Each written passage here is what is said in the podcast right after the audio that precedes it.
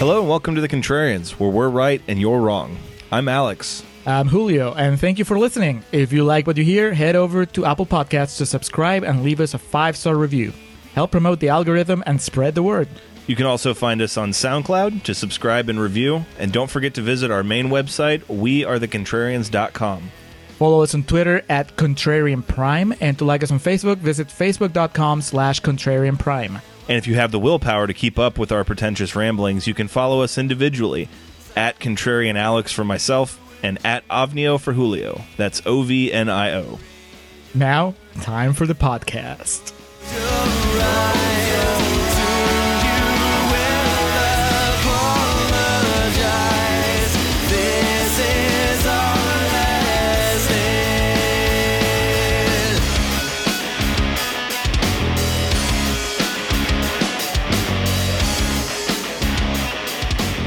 All right, we are recording for Contrarians Corner for our super special bonus episode about Street Fighter, the live-action feature. Yes, the 1994 Christmas blockbuster. Hello, and welcome to The Contrarians, where we're right and you're wrong. My name is Alex, joined as always by my buddy Julio. Julio, we do have a couple of special guests this week. Yes, these two guests, they were supposed to be our first guests ever. So that's how long ago we extended the invitation, and then they found ways to postpone watching this masterpiece over and over. But they could escape no more. How are you guys doing? We're absolutely fantastic. I feel bad that it has taken us so long, but I'm so happy to finally be here and to have finally watched this movie, because I might be one of the outliers who was alive in the 90s. I'd never seen this before, man. What? I know. I know it's really strange. So I'm so happy to be here with you guys talking about this movie. How about you, Toph? I'm deeply upset that we ran out of excuses. Oh, this will be interesting. It will. If you listen to us, you probably already listened to the show. There's our Billy and Topher from We Watch A Thing, formerly known as Bears on Movies. Man, it's been so long, I've already forgotten your original name. Yeah, Bears on Film. You were actually, I believe, the first podcaster to ever reach out to us. You sent us an email about how wrong we were about A Few Good Men. Yes, I remember. Since then, a podcast bromance formed. That's how you connect with people. You tell them how wrong they are in their opinions. I remember them as Bears on Film, like from some of the conceptual days. So that's why I threw it over to you to introduce, because I couldn't remember what they were right now. And then I kind of blanked on it. But the gentleman from We Watch a Thing. Just real quick before we get going, I was listening recently to their episode where they talked about their favorite movies of the decade. And you guys should definitely check that out. I just need to say here on The Contrarians, we do not condone their views that Fury Road is some great masterpiece. It's a perfectly fine movie, but that's just where it falls. That's exactly how I feel too. I'm so glad someone else feels the same way. Yeah, that's a really bad opinion. I honestly, Topher, I just like hearing you be positive about any movie. So if it has to be Fury Road, so be it. There's many films that I enjoy, just none that Billy makes me watch. All right, so with that out of the way, getting to the customaries, if this is your first time listening to The Contrarians, you're in for a good one. We got a good movie. We got some good guests, but just to give a quick rundown of what we do here, as we like to say, we rage against the Rotten Tomatoes machine, find a movie that is highly ranked, popularly known as certified fresh on Rotten Tomatoes, make a case for why it should be taken down a peg, find a movie that is lowly and rotten, usually below 30%, and talk about the positive merit that comes from it. So being that we are covering 1994's Street Fighter, which sits at a lowly 11% on Rotten Tomatoes, we will be making a case for why this movie is great, and that honestly shouldn't be too hard. That's as low as Duplex? Lower than Duplex? Yeah, I mean, if you want to know how we really feel, hang around till Real Talk, and the fact that this is ranked the same as Duplex might be the greatest shining example of how flawed the Rotten Tomatoes system is. Unless you're Topher. Or the interpretation of the Rotten Tomatoes system, I should say. All right. Well, I have quotes. So yes. Shall we get on with them? Let's do it to it, Lars. All right. So I have 3 rotten quotes from the Rotten Tomatoes website. Emmanuel Levy from Variety says, far less captivating than the video game that inspired it. Oh, that's okay. A bit rough. I'm just glad that he at least is aware of the video game, because I kind of get the feeling that a lot of the critical reception had to do with people not being familiar with the game. Oh, yes. This was long before the era of video games being a socially acceptable medium. I mean, that didn't really come around until like PlayStation 2 and Xbox, specifically with like Madden. So this was like almost a full decade before that, when still, you know, virgin nerds and basement dwellers were the only people that played video games. There was no Big Bang Theory. That's what you're saying. Keep going. Next, Felix Vasquez Jr. from Cinema Cray says, even at 11 years old, I couldn't understand why this was so bad while the games were so incredible. I could name a few reasons. You're immersed in one, and the other you're just staring at. I think Felix brought his controller, his Super Nintendo controller, yeah, to the movies to figure out why it wasn't working. And finally, David Cronkey, Los Angeles Times. De Souza's wit, which gave his earlier action scripts a tart edge, has failed him here. He pitches his entire movie at the subliterate said that with glassy eyes and thinkingly pumps quarter after quarter into video games. Wow, now that is harsh. Just went in on it. He basically just alienated every single gamer that read his column. Yeah. I'm sure he loved Assassin's Creed, though. This must have been like the second video game movie ever, right? This was like the year after Mario Brothers, another classic.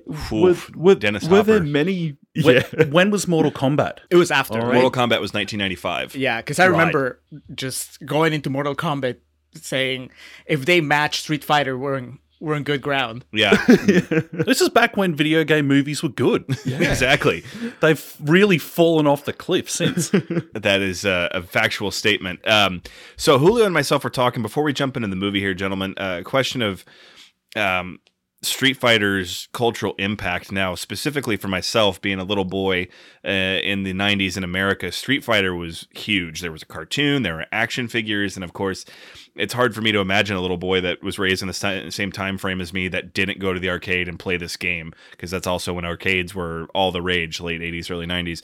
Was Street Fighter something of cultural impact in Australia, or is this more of a me being xenophobic American type thing? No, it was a big deal. I remember it being a kid at school because, you know, we didn't have money. Like I didn't get to, we didn't have a Mega Drive, we didn't have a Super Nintendo. So I just always had to pretend that I knew what people were talking about. So I deeply wanted to be absolutely immersed in Street Fighter and Mortal Kombat, but wasn't at all. But I was like the outlier. Everyone else at school was obsessed. That would have been really funny if you didn't know, you've never played the game, then you watch the movie, then you show up at school and you start talking like you know the game. And you're like, nope, that's not it at all. Yeah, Chun-Li's a journalist.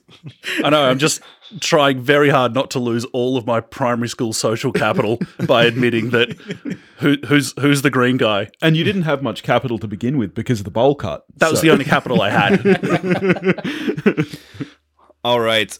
Well, that soothes some of my concern. I always wonder about that, like if things that were big for me or people are familiar with. Growing up a pro wrestling fan, you know, I'll try to say things and people just look at me blankly. So I mean, I grew up with Street Fighter, but Peru was pretty much an American colony, so it doesn't really count. Australia, it's on the other side of the world. So. It's way, way, way. Yeah.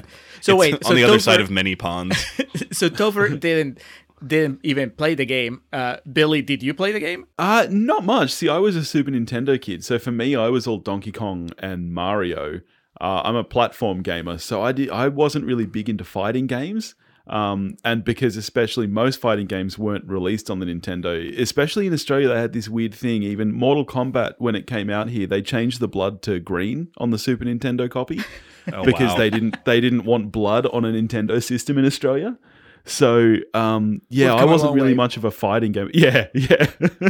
We're still, I think, one of the only places that we didn't have an R rating for games for a long time. So, any games that would have been R overseas were just blanket banned here in Australia, which caused a lot of controversy. Like, there are still games you still can't get Hotline Miami 2 here. Mm-hmm. So there's a lot of weird things like that. Which, go figure, because if you walk outside in this country, something will try and kill you. Yeah, yeah. Blood everywhere, mate. Complete sidebar, but yeah, I remember specifically reading about GTA 3 when that came out and the difficulties of getting it released in Australia. But here nor there, we're here to talk about JCVD, Mr. Jean-Claude Van Damme, and the movie Street Fighter, which they say is based off of Capcom Street Fighter 2. The real ones know that is a lie. It is actually based off of Street Fighter 2, The New Challengers. That's why we have Cammy, DJ, T-Hawk, but Bruce... And we miss... Lee Fei Long, who's just Bruce Lee. He's nowhere to be found in this. But we start off this movie, and gentlemen, Julio included, if a movie starts, man, a quick way to hook me when I see the classic signatures, and this one starts off with that classic Universal signature. And then an even quicker way to hook me is if you take the signature from the studio and turn it into something from the movie, and they do the signature, and then the globe turns into the Street Fighter logo. I was at half-mast just from this alone. I felt safe. Everything in the world felt good when that Street Fighter, mad pixelated logo came up. I was just like, everything's okay. Because they get it. Yes. They're treating it with respect. Yeah, they're really, they're digging into the source material and they're getting it right. And then real quick, Julio watched this on Hulu. I have the Extreme Edition Blu-ray that I watched it on. Gentlemen, how did you screen this? I had an extremely legal copy. I believe it was Blu-ray in origin. Okay. Yes, that's all I'll say about it. That's fine. Yeah, my Criterion level transfer on this Blu-ray that I watched. I was very impressed with it. I have to give props are due. It was Amazon Prime, not Hulu. Oh, okay. Yeah, it's a shame that this didn't get a Criterion release, I think. And I think it's crying out for one, and I'm sure that it will get one in the future. When they finally get around to the Raúl Juliá collection, I mean, this will be, it has to be there. It's the bookend. An essay by Jean-Claude Van Damme of why it's deserving and inclusion. Talk about going out with a flex. Raúl Juliá. If you get to pick what is the last feature you make, is there a performance in history that combines a level of command of the screen with I could not be having more fun if I had Scarface levels of coke up my nose than Raúl Juliá is having in this film. Man, we'll talk about Raúl because he's got a couple, as we like to refer to him here on the podcast, Oscar scenes. But you're exactly right. It's the joy he is getting from being M. Bison is just absolutely palpable. It's basically what his career had built up to. It is all this time just kind of networking in the industry.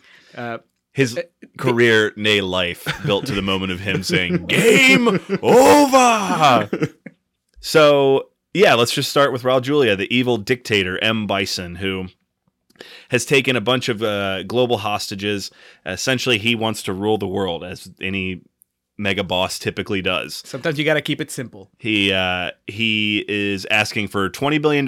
He's holding a bunch of people hostage, and essentially if he doesn't get it in 3 days, he will kill all the hostages. I mean, this is day one action movie stuff. He has his bodyguard Zangief, who is played by Contrarian's favorite Andrew Bryniarski, Leatherface from the 2003 Texas Chainsaw Massacre.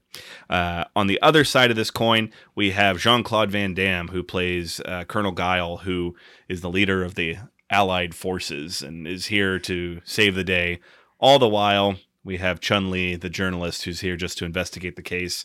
And, if you're familiar with the game, you know who I'm talking about with all these characters. If you're not, you're probably not going to catch up on this, so I apologize. But it's pretty cool because the movie, the filmmakers made sure that they call each other by name all the time so that you never get lost. That's true. I mean, the game, especially specifically the one that this one's based on, The New Challengers, that's 16 characters. And like I mentioned, they left one behind here. But that's still 15 characters that this movie's servicing, and it manages to name check every single one of them. Yes. Right? I mean, they get all the bosses and all the other ones, right? Because you get Balrog, Vega, Sagat, Bison. So everybody has a name. Everybody pretty much gets into their video game costume, and everybody has some sort of story going on, even if it's just 5 minutes, they get something. So no matter who your favorite character was in the game, you walk out of this movie happy because they were there. Unless you were, a Fei-Long fan, then I don't know what to tell you. And then they do a smart, because they've got so many characters that, as you've pointed out, they need to service.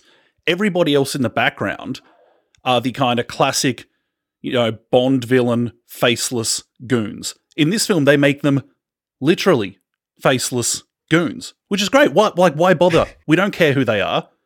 We don't need them to have names. We don't need them to be identifiable. We've got a lot of people that we need to concentrate on here, and who we're thrilled to see finally up on a big screen. So it makes it a lot easier to connect with them. It's just like, it's just that mass of good people that I have to worry about, and this mass of bad people that I don't care. Exactly. If they die. Yes. I don't want to have to think. Is there a wife at home? Are there kids? It's a faceless goon. Have at him. Yeah. Random task. Intertwined with this story of Bison and Guile is that of Ken and Ryu, which. An immediate, as a fan of the franchise and a nerd of the games, the immediate juxtaposition is that Guile is the lead, whereas in the games, it's Ken and Ryu all the way. And in here, they're almost like secondary characters. So a very brave move on the part of the writers and director of this. Well, it's pretty smart, though, because they don't have the spotlight that Guile has. But I think they're the heart of the movie because they really are the ones that go. Ken, especially, he's the one that goes through change. He's the one that has the actual character arc in the movie. Even Guile, he doesn't really. Guile is just the square-jawed action hero. Ken, of course, played by Brad Nelson, Judd Nelson's older brother. I can't tell if you're being serious. I am not being serious. Well, Ken. So Ken is also. You want to talk about brave? They cast a guy that. Just looks like one of us. Yeah. Ryu, he gets to take his shirt off at some point, and he's ripped. Everybody else in the movie, they've been doing the workouts, but Ken, they got him for the acting. Yeah. They didn't get him for the physical prowess, and he still gets to land a few punches. But yeah, they get the arc of the story, the heart, and Guile on the other hand, I can totally see that this in development at first some mindless. Exec said, well, no, you have to get the American soldier to be the lead because in the game, Guile is an American soldier. Yes. And so red-blooded American Jean-Claude Van Damme.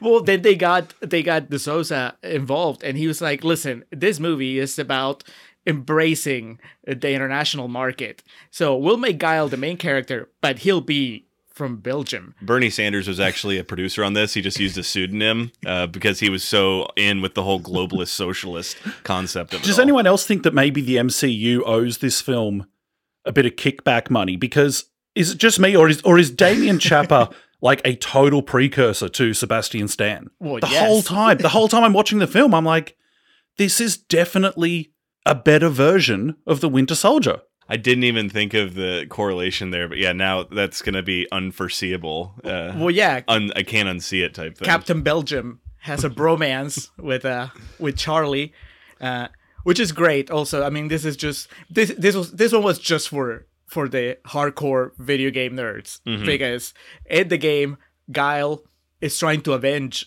Charlie's death, but then also in the game. Blanca, the green monster, is a completely separate character. The genius.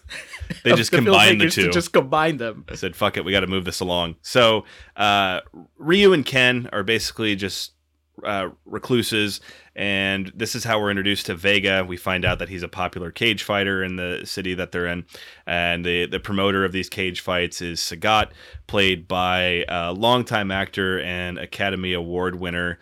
I'm completely blanking on his name right now. Wes Studi? Yes, thank you very much. Topher here to keeps us legit. Yeah, I had my notes mixed up there, but Wes Studi, we talked a little bit about Raúl Juliá having fun.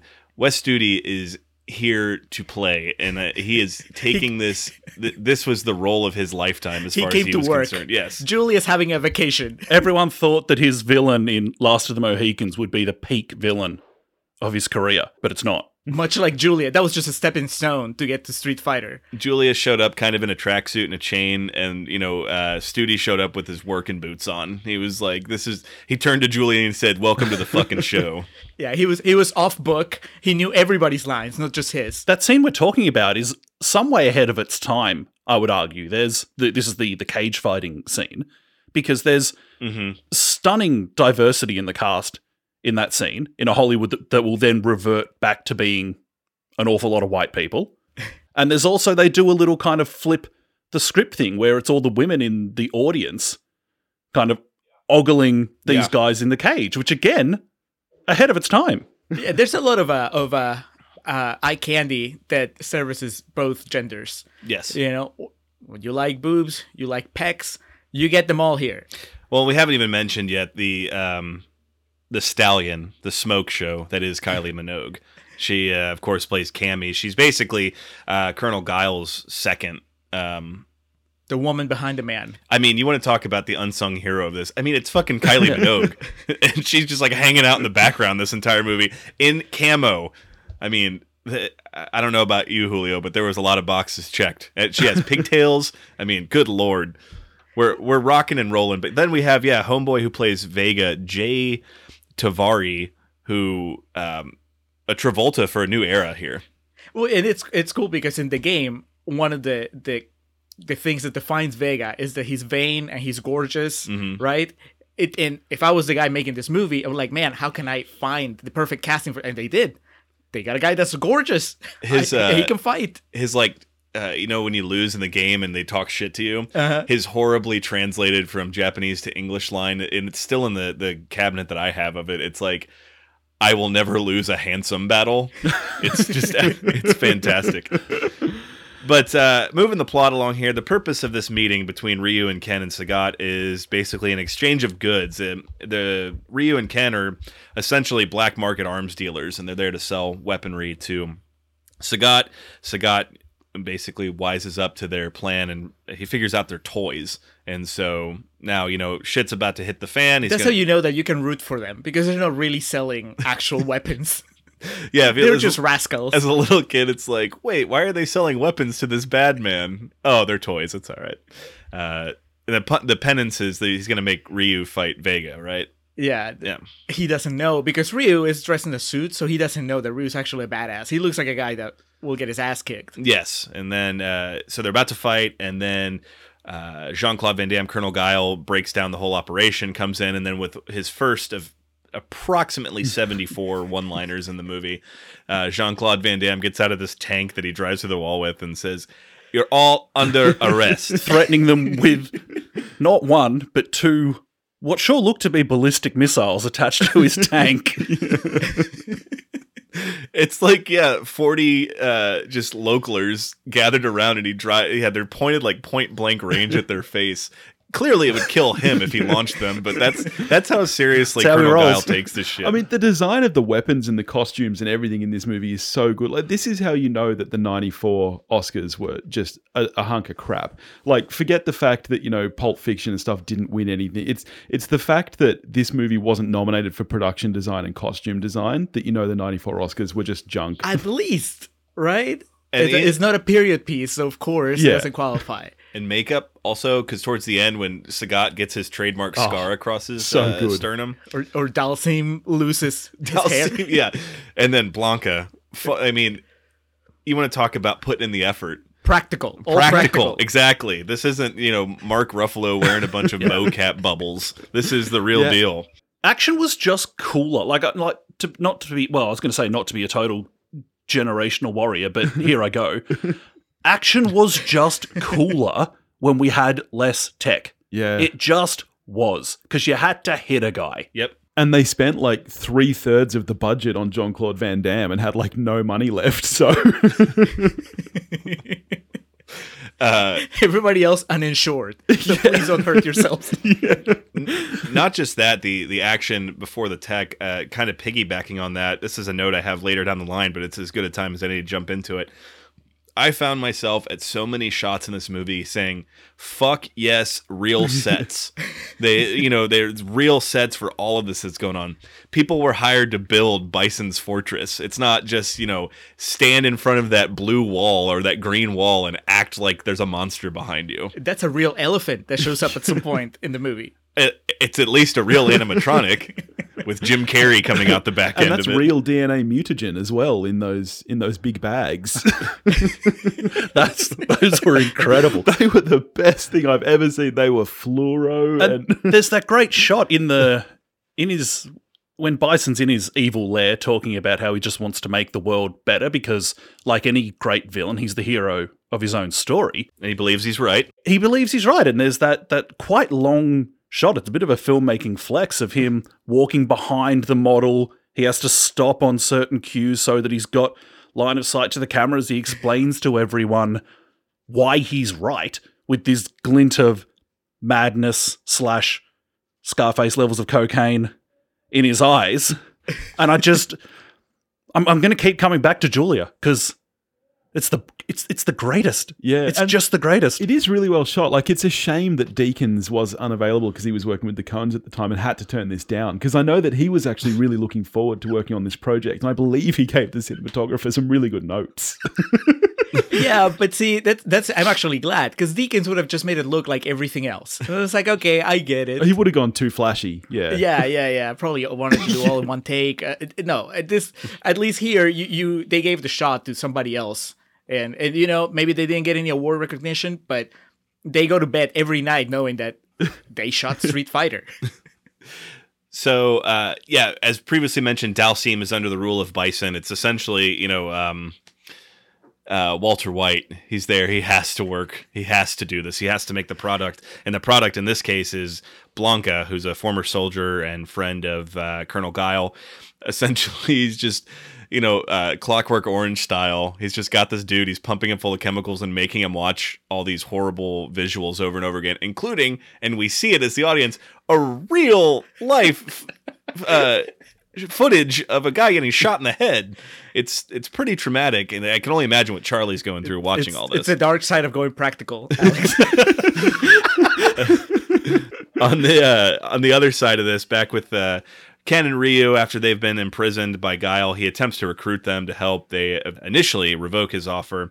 They're going to be transferred along with Vega and Sagat to another prison, presumably more maximum security type facility. Yeah, because this one's pretty chill. The one that they're at, they're just like hanging out. There's open windows. There's the gate comes open at one point, and Sagat's like, "I'll get it," and then closes it.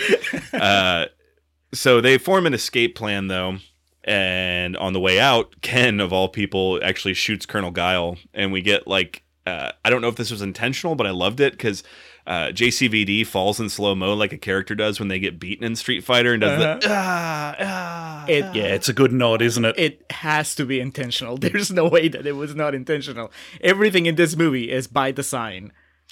As y'all had previously mentioned, this lends itself to the Julia Oscar clip of him walking around his, war room, talking about Blanca will be the first of many super soldiers with the entire goal of bringing peace to the world.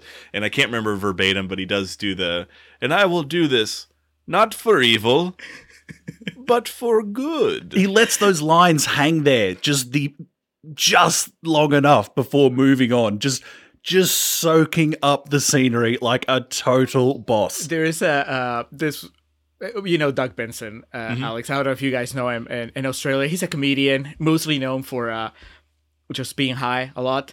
Yep. But he has a podcast called Doug Loves Movies, I think. And he had a segment a few times where he would read a quote and you had to guess if it was said by Abraham Lincoln or Bane from Dark Knight Rises. And as I was listening to M. Bison's speeches here, I was like, that's like who said it, Bison or Trump?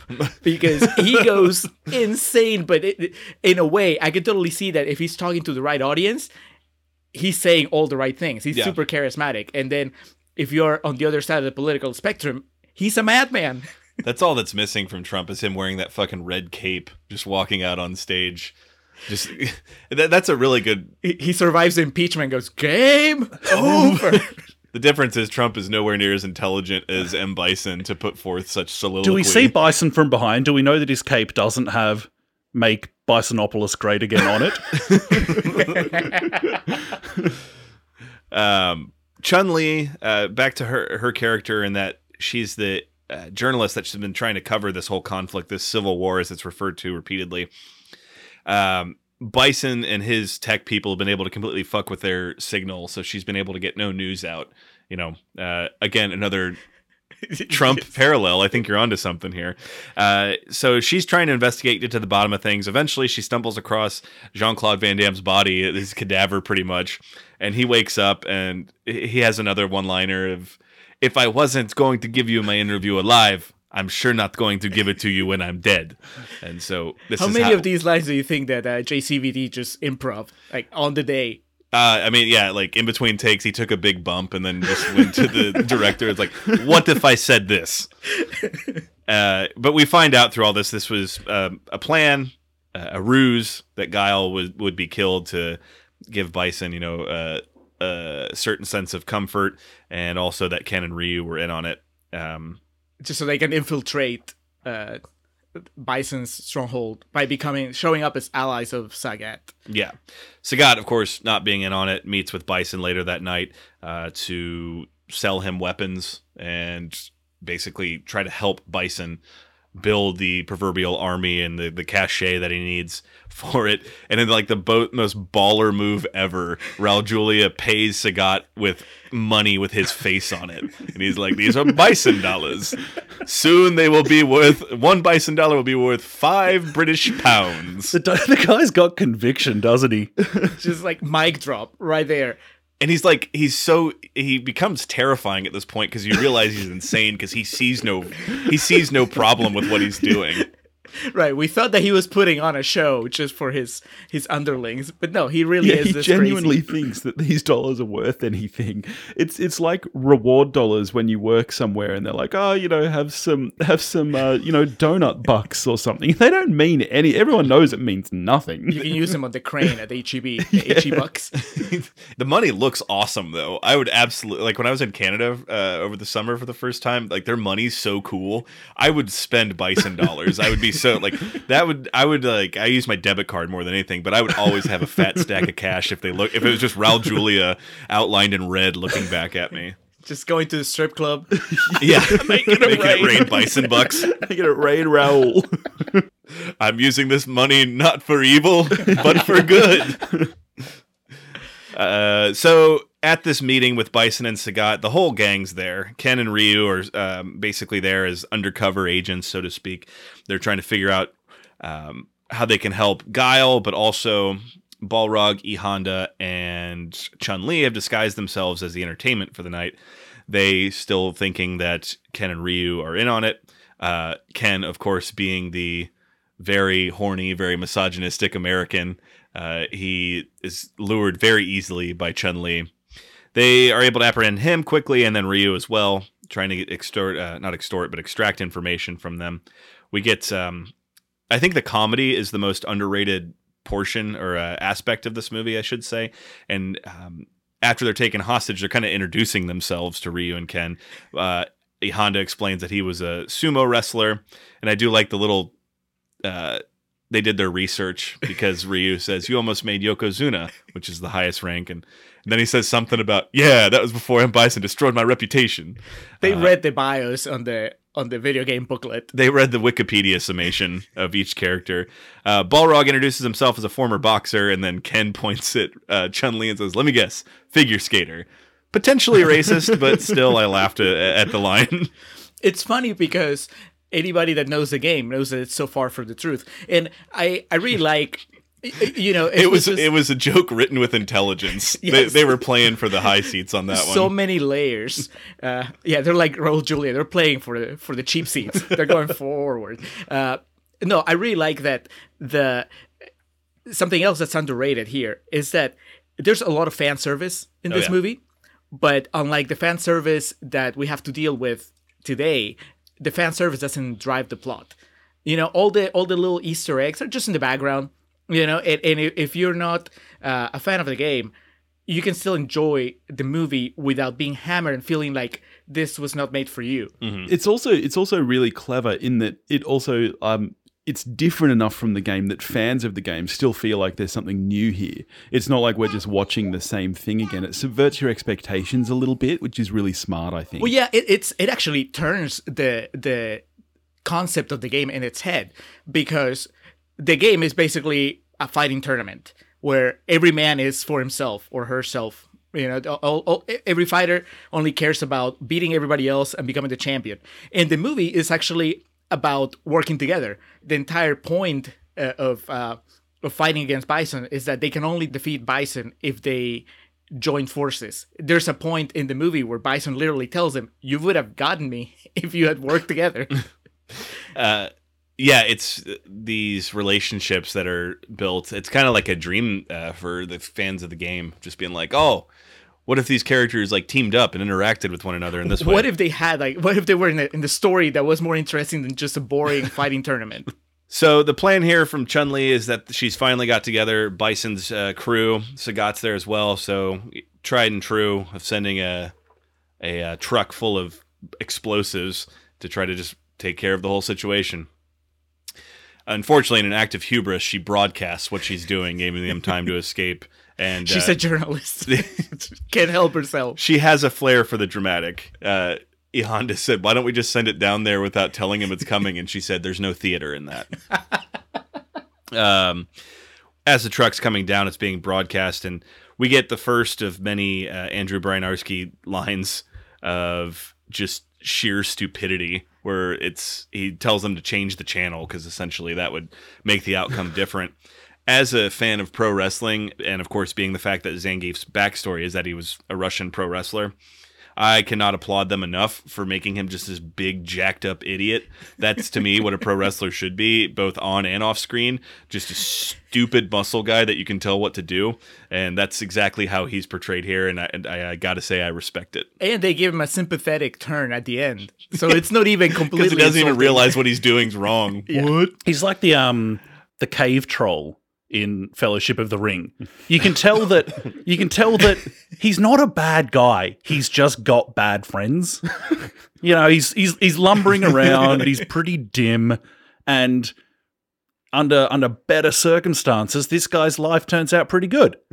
But because of the kind of shit blokes he hangs out with, this is what happened. It's not on him. He's not even getting paid. He just wants some friends. That's all he wants. He just wants love. So because they had the temerity and hubris to broadcast this, Bison and his crew easily escape and are also able to apprehend the whole crew. They still think Ken and Ryu are on their side, but they take Chun-Li, E. Honda, and Balrog hostage.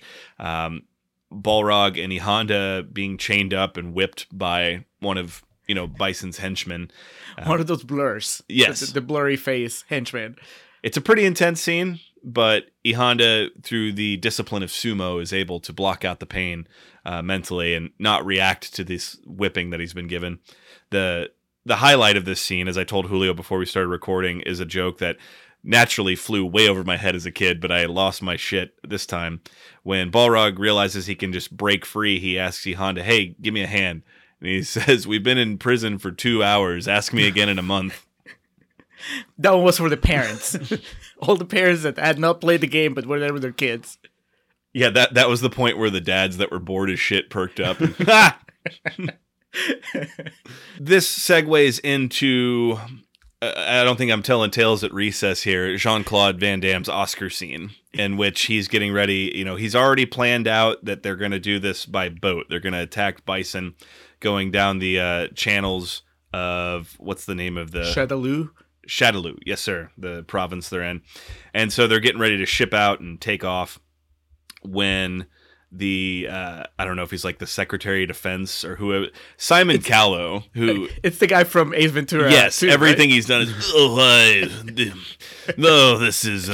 besmirches me. And he shows up and he tells them, we're prepared to negotiate. And JCVD just looks at him like, what's wrong with you? He's like, we're not giving up. And then so he goes and gives the iconic speech, which I watched this by myself. I was able to recite most of it aloud from memory. Good for you. I am so impressed. Because like this is before Independence Day. Yes, this is the template from which this is the playbook that Independence Day was reading from when it comes to the speech to inspire the troops. Oh, even I would say Braveheart stole from this easily. This template has gone on for generations. This will be used until the end of time. People will look back and say, "Look, in screenwriting classes, they'll say, look at Street Fighter, guys." But also in the real world, like it just eventually it was boiled down to we do not negotiate with terrorists. Yes. Yeah. What would be the most pretentious way to refer to Jean-Claude Van Damme? Would just call him Jean. I'm just trying to think of a professor. Note Jean's delivery at this moment. But yeah, he's told that he should go tell the troops go fucking home because you know we're gonna pay him. And I love how he just like motherfucks the Secretary of Defense or whatever. He's like, what's to stop him from asking for $50 billion? And then he pushes him $100 billion. But he gets up and he tells everyone, you know. You guys can all go home, and all the people that died here would be for nothing, but not me. I'm gonna get in my boat, and I'm gonna go, and I'm gonna kick that son of a bitch bison's ass so hard. The next bison wannabe is gonna feel it. And the only thing that's missing from this, you know, the troops react and they throw their guns in the air. We need the one minority character that salutes him. That's the only thing that's missing from this. And he moment. Can just get in his boat because it's already got his name on it. It was the 90s. Hollywood did not feel the need to just hammer how woke they are. You know, they didn't need to pander really hard. They already have an international cast. There's minorities all over this movie. You do not need to insert a minority saluting Van Damme because the minorities are already there everywhere. And then Simon, well, what do you think you're doing? And I forget what, but it's another JCV one-liner of like. You just fired me. Yeah, I'd love to help you, but some asshole just laid me off or something. Because again, ahead of its time, it's the rich white guy that is completely out of touch with what should be happening right now, which is that Jean-Claude needs to go and kick the shit out of Bison. Absolutely the way to go. We go back to Bison's lair where he's taken Chun-Li as his personal hostage. They're in his boudoir and... I mean, they've been kind enough to provide her with one of her costumes from the game. Yes, it's the secondary costume, right? Like if you're doing a mirror match, the red is the secondary. Totally, just up in my sexiness on this podcast. I know. So there's this amazing dichotomy of her explaining how Bison invaded her village and killed her dad and how she became a journalist to study and get closer to one day seeing Bison and killing him. While this is going on, Bison is undressing and putting on his like Hugh Hefner robe and pouring drinks and just not paying attention to anything she says. He's dimming the lights, putting on romantic music. And she's just like, seems to be completely unaware of what is going on. And then he has the amazing bad guy line of like, I don't remember that. It's like, while Bison invading your village was the most important thing that ever happened in your life, that was just Tuesday for me. That is just another mic drop. You know, you're not supposed to root for the bad guy, but you're supposed to think he's awesome. Mm-hmm. And not that I didn't think that he wasn't awesome before this, but at this point I was just like, if he won, I wouldn't be too sad. It's very real, raw screenwriting. You know, like people have spoken a lot about like Marriage Story this year. I think this is a good representation of like a married couple. Because like I think of like the end of the day when my wife is telling me about her day and I'm, you know, undressing, trying to get in my sexy clothes. She's not noticing. I'm not listening. It's very real, I think. For Billy, it's just Tuesday. Yeah. As you swirl your Dayglow green cocktail that you've... He makes something elaborate. It's got like a skewer and an orange slice in it. I mean, did you accidentally get the growth hormones from the lab? I know. He made an appletini out of DNA mutagen. And like you were saying, his delivery here, I just imagine when they called cut, he like started tearing up and like... Ralph fucking Julia. But this, of course, incites Chun-Li, and she breaks free of her shackles, flies across the room with not the first, but one of many flying sidekicks in the movie. Bison, though, pretty much she gets a few shots in on her, but he's able to fend it off. And then, if I remember correctly, this is when the rest of the cast is able to come in. So the implication is that maybe she would have been able to overtake Bison if they hadn't ruined. And then they all come in trying to rescue her, and then he hits his little, button that releases gas into the room. And the way you know it's gas is because E. Honda goes, "Gas! It's gas!"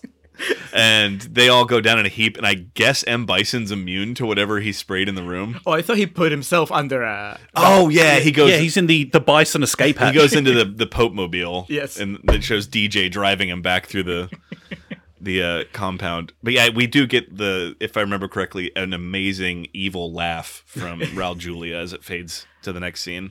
Probably put that in the trailer. Oh, absolutely. We check back in with Blanca. Dalsim is, at this point, kind of tried to hide what he's doing from the guard that's around him, and now he's piping in. He's counter-programming. He's trying to balance him back out, so he's showing him, Wizard of Oz, It's a Wonderful Life. Martin Luther King speech. Yeah, Martin Luther King speeches. And I respect his will and what he's trying to do, but... At this point, he's already turned green and has orange hair, so I don't think there's really too much that can be done. Oh, but Dalsim is like the soldier in Saving Private Ryan, the one that ends up being ineffective, right? It's Upham. Yeah, he's like Upham. I remember that guy's name because that's like I wanted that guy to die so bad watching that movie. But you would be that guy. Yeah. If it's the same thing. We would be Dalsim. If we were in that situation, we're not the action heroes. We're not the guys who are going to be like kicking ass, taking names. No, we'd be the ones that would be too terrified to do much more than maybe change the DVD, the programming for Blanca. So you can relate to that. It's true. Back on the main vessel, or the main plot, Bison has become aware that the boat attack has commenced. JCVD and his crew coming in with their... They have like the stealth camo around their boats and that amazingly 90s. This is where all the budget for the tech went, was that shot of it's like how the Predator looks when it goes invisible in the first Predator movie. That's how the boats look here. But Bison becomes self-aware. He goes to his control deck, which is just like a Sanwa controller from an arcade cabinet. It's amazing. Genius. It is just genius. Did they just literally insert a video game into this film based on a video game? It's high level. Do you think this is the point? This is the point where anybody who didn't know that this was based on a video game, that's when it clicked for them. Now Bison has to play Battleship. Oh. There's the one guy, the really daft guy that turns to his girlfriend in the theater. Wait, is this like the Street Fighter game in the arcade? I had someone turn to me back in the 90s. I had someone turn to me about 2 hours into Saving Private Ryan, getting back to that film, and say, so this film's set in a war. Yeah, it is. Are they saving Private Ryan from the Germans? My favorite part of his control deck is... with all those old school arcade games, there would always be a graphic overlay on it. It's just a map of the world. Yep. And it's not really there's no corresponding buttons that if you press here, it's going to, bomb Africa. It's just an overlay. I guess that's what he looks at that and realizes what he's working for. And it's domination of all that. It makes you wonder just how many Gatling guns on tripods this guy has set up around the entire world. Not just the kind of Apocalypse Now river that leads to the lair. The world. It's the Southland Tales. He's just got gunners positioned at random points of all major cities. But yeah, he has, as any awesome bad guy does, he has bombs in the water that have his logo on it. And so that's what he's using the control deck for, to deploy him. One goes off, and we think it blows up the ship, which prompts the incredible delivery of the aforementioned line of "Game over." Yeah, iconic, stuff. First day of shooting. That's how he started. Yes, he was that high. He started an 11. He got to a 15 real quick. Guile JCVD survives this. We're not entirely sure how, but he shows up and is there to save the day, thinking he's still dead. Bison's moving along with his plan. This is another scene that's ahead of his time, is he before he moves forward to kill the hostages, he asks DJ, have they put the money, the Allied forces put the money in my account yet? Way before the times of online banking. DJ pulls up like a DOS prompt, and it just says balance $0.00. And he just turns and goes, hell no. I mean, I just love how easily accessible M. Bison's bank account is. When you have that much swagger, I guess you just need to be able to show it off at a moment's notice. He gave permission to DJ. It's not like anybody else. He's can just power. Like, it's not like it's not running a bit low. It's not like there's $27.60 in there. There's nothing. And out of an act of frustration, she's like, "Well, fuck it. Now I just have to kill all these people." Guile breaks into the base. He is immediately apprehended and choked by Blanca, and. You know, you would think Giles had a pretty rough go of it on this day. His wits are still so sharp that he's immediately able to recognize Blanca on sight as his friend Charlie. The eyes. It's all in the eyes. Despite this horribly deformed, grotesque, albeit practical, figure in front of him. They both loved Martin Luther King Jr. quotes. This is probably the most hardcore sequence in the movie. Did not remember this, and I was like, "Holy shit!" I agree. It hit me like a jackhammer because this is the best picture clip. Yeah, no shit. It's been fun and games, and now suddenly he's about to execute his best friend. It's euthanasia, sort of. I will help you. And move on to the other side. Yeah, and then he just like I couldn't remember what happened, and then he just picks his gun up and just, and I was like, "Oh my god." And then right before he pulls the trigger, cool as a cucumber sailing on the Antarctic, Dalsim comes in. No. Doesn't get punched. The world needs laughter. That guy is one of the great, like, I mean, you said cool as a cucumber. He is one of the great chill explainers in film history. Because also, in Temple of Doom, like, yes, he's a bad egg. But when he says it in those tones that really they're on the side of the angels in that Temple of Doom. I mean, you kind of want to believe him. He has a nice face. He does have a very agreeable face. Yeah, that's why he got so far on Bison's development of mutant warriors. He may not have been the most capable or the most ruthless, but he was the one everybody got along with. So he just kept moving forward. I think his argument is that he has given Blanca enough input of right and wrong to where he deserves to live and make his own choices. He doesn't deserve to just for his life to be cut short just because he's a monster now. That's right. Nobody asks Charlie how he feels about this. Yeah. He says basically let me have him and then I'll rehabilitate him back and everything will be fine type thing. What I loved was actually the spinoff was it was going to be Blanca and Dalsim traveling the world, but then that money went and made the English Patient instead.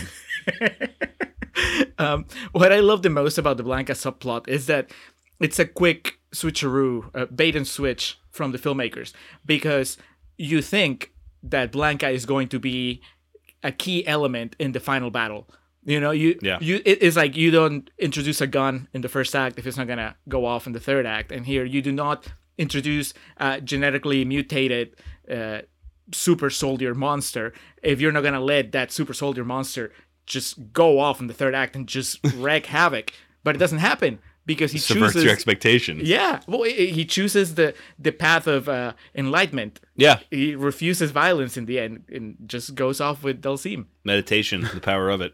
So, with Blanca being freed, him and Dalsim on their way out. At this point, Bison calls for his new super soldier to be, debuted, unleashed to eradicate these hostages. So we get this awesome, very much pro wrestler-esque entrance where this pod comes up from the ground and opens up, steam shoots out, and, is ready to unveil. JCVD comes out with the most energetic, longest, world record-setting flying sidekick you've ever seen. You thought you were getting the super soldier. Here's the universal soldier. Fucking boom.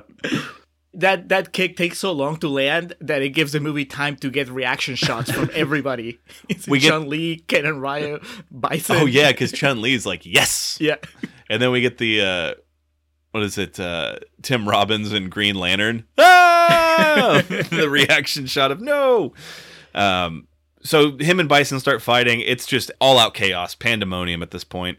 Everyone's fighting everybody. I mean, they kind of pair off eventually, and then the big side fight is E Honda and Zangief's just going hell for leather. I mean, you get what all gamers were waiting for, right? You get the one-on-ones that you've been sort of teased throughout the movie. Vega and Ryu almost get into it twice. Well, then they lay the groundwork for future generations of Street Fighter where you have like duos fighting each other. Right. With Ken and Ryu against... this is totally to the film's credit, I think, because the movie, we know what it's based on. It's based on this game where the only thing you do is fight. So you would think you're in for 90 minutes to 2 hours of just people fighting, but... the movie actually holds that back every time. Even in the cage match, they're only just starting to get into it when Jean-Claude comes bombing through a wall in a tank and doesn't quite, even though you want the fight, it holds it back, which is actually far more satisfying when we get to this point in the film and finally it's on. It's all the pleasure delaying pays off. And that's it's on is the best way of putting it because it's just everyone going for it. So just chaos fighting. Eventually, we get this incredible self-deprecating moment, a very self-aware comedic shot of Jean-Claude Van Damme facing off with Bison's army. He pulls out this pocket knife, and the army starts backing off, and he gets this shit-eating grin on his face thinking, you know, he's the baddest motherfucker on Earth. And then the camera pans out, and you see that, like, he has an army behind him. You wouldn't think this would be the right time to play, like, something for that much laughs, but my God, it works. That pan-out shot is just fantastic. It's all on Van Damme's performance. Yes. I mean, if without that performance, that doesn't work. And Kylie Minogue's threatening pigtails. Well, that too. Yeah, for whatever reason, the 2 lines I should say I retained from being a little kid was change the channel, and then when there's the catty moment with her and Chun-Li, it says, pigtails, look who's talking. You're like, women. Am I right? Yeah. You have to respect that the movie fought against, you know, all its instincts to have any belittling moment against the female gender until the last 90 seconds of the movie. E Honda and Zangief eventually brawl into the war room of Bison, where he had basically his model of what Bisontopia is going to look like. And this scene is much like in Wayne's World 2, where they do like 5 minutes of build just to the joke of them all being dressed up like the Village People and dancing to YMCA, and that it all works and the stars align to where a group of Asian people see this on a television monitor, and then it begins playing sound effects from Godzilla. I mean, I always think of Arrested Development when I see something like that, because they have an episode where something like that happens. There's like a model home, and one of the characters is dressed, I think, as Godzilla or as a dragon. The other one is dressed as a robot or something. And there's like they're fighting at motorhome, and that's the kind of thing that seems like a cheap joke unless you realize that they've been laying the groundwork for it for a while. Yep. So. It doesn't come out of nowhere. My mind absolutely went to that Arrested Development scene as well. Again, groundwork from Street Fighter. Yep. Bison and Guile continue their fight. Eventually, Bison's given powers by being kicked onto an electrical panel of some sort, and he's able to shoot basically electricity from his fists. He goes full Palpatine on him. It's incredible. He does. It's the closest that he comes back somehow. The dead speak. That's right. In the long-awaited sequel, it's actually about Raúl Juliá's granddaughter. This is the closest the movie gets to dealing with the supernatural, I guess, right? Because in the game, I mean, they're shooting plasma at each other, and they have, you know, fire fists and all that stuff. The movie is grounded in reality. With one Hadouken, it's not really celebrated or drawn attention to. You know, it's blink it and you miss it. And here Bison gets the boots that make him fly, so he can do some of his moves from the game. But that's really... I appreciate it they waited until the climax to do this, because I think the movie is better off being set in the real world.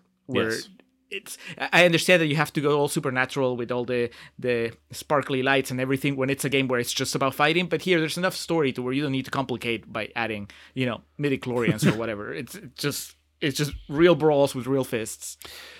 Bison and Guile eventually, you know, there can only be one, and Jean-Claude Van Damme lands a spinning kick that is able to knock him back into his big bevy of television monitors. And it's one of those classic 90s martial arts where you get the same kick, but from four different angles. Was that in his contract? Because that's at the end of, is it Bloodsport or Kickboxer? That, I mean, like the exact same shot is in. It probably could be both of them. I know in Bloodsport, I'm going to say Kickboxer definitely has it.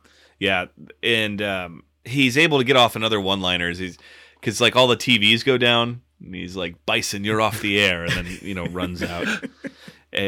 While this is going on, like the last comedic payoffs are DJ steals Bison's safe, his loot.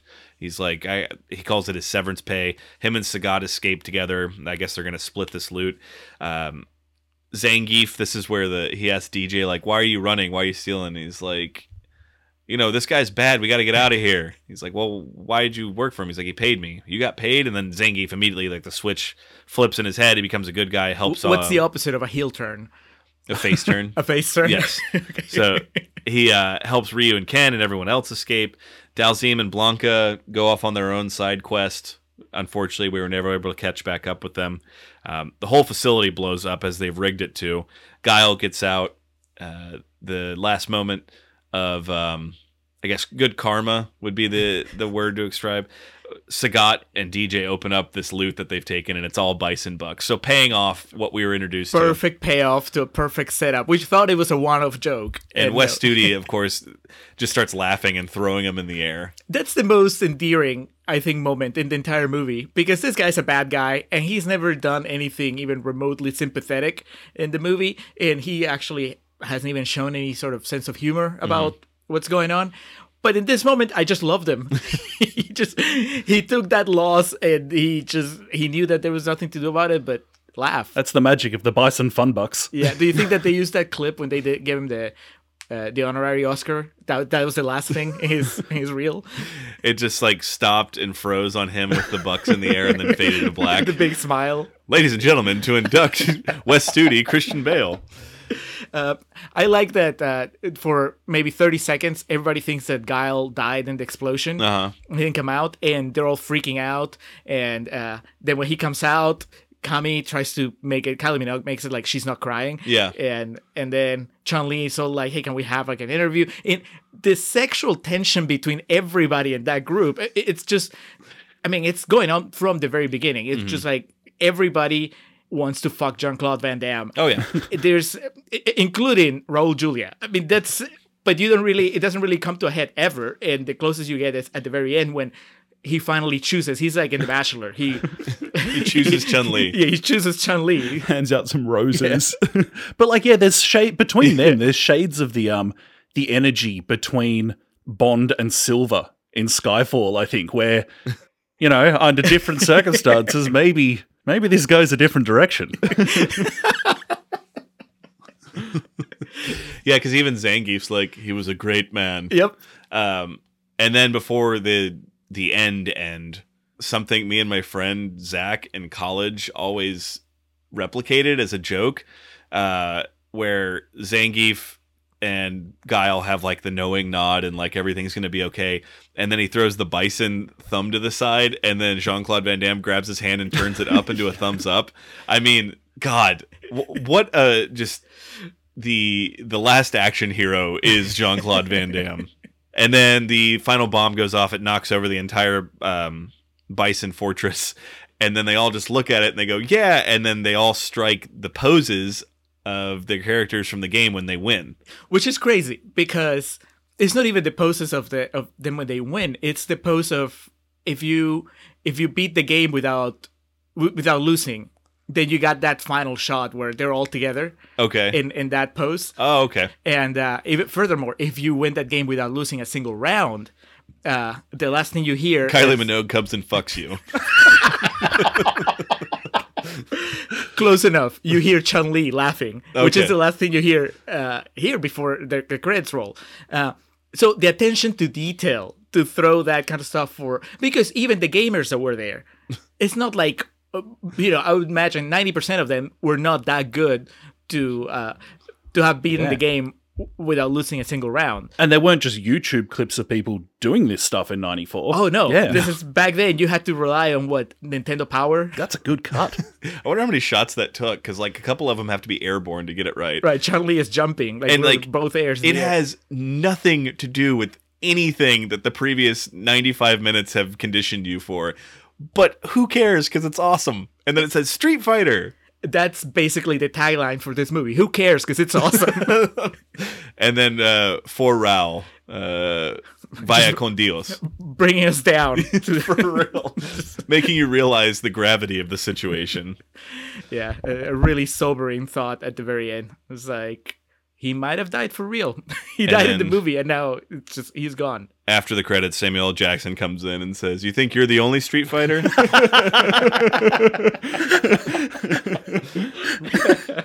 All right, we have been as facetious as we could possibly be about this movie. So I think here in this room, and definitely I can sense the tension in that room, we have some real thoughts to share on this. So we'll move to real talk. But why? Why do they still call me a warlord? And mad? All I want to do is to create the perfect genetic soldier. Not for power, not for evil, but for good. Carlos Blanca will be the first of many. They shall march out of my laboratory and sweep away every adversary, every creed, every nation, until the very planet is in the loving grip of the Pax Bisonica. And then peace will reign in the world, and all humanity shall bow to me in humble gratitude.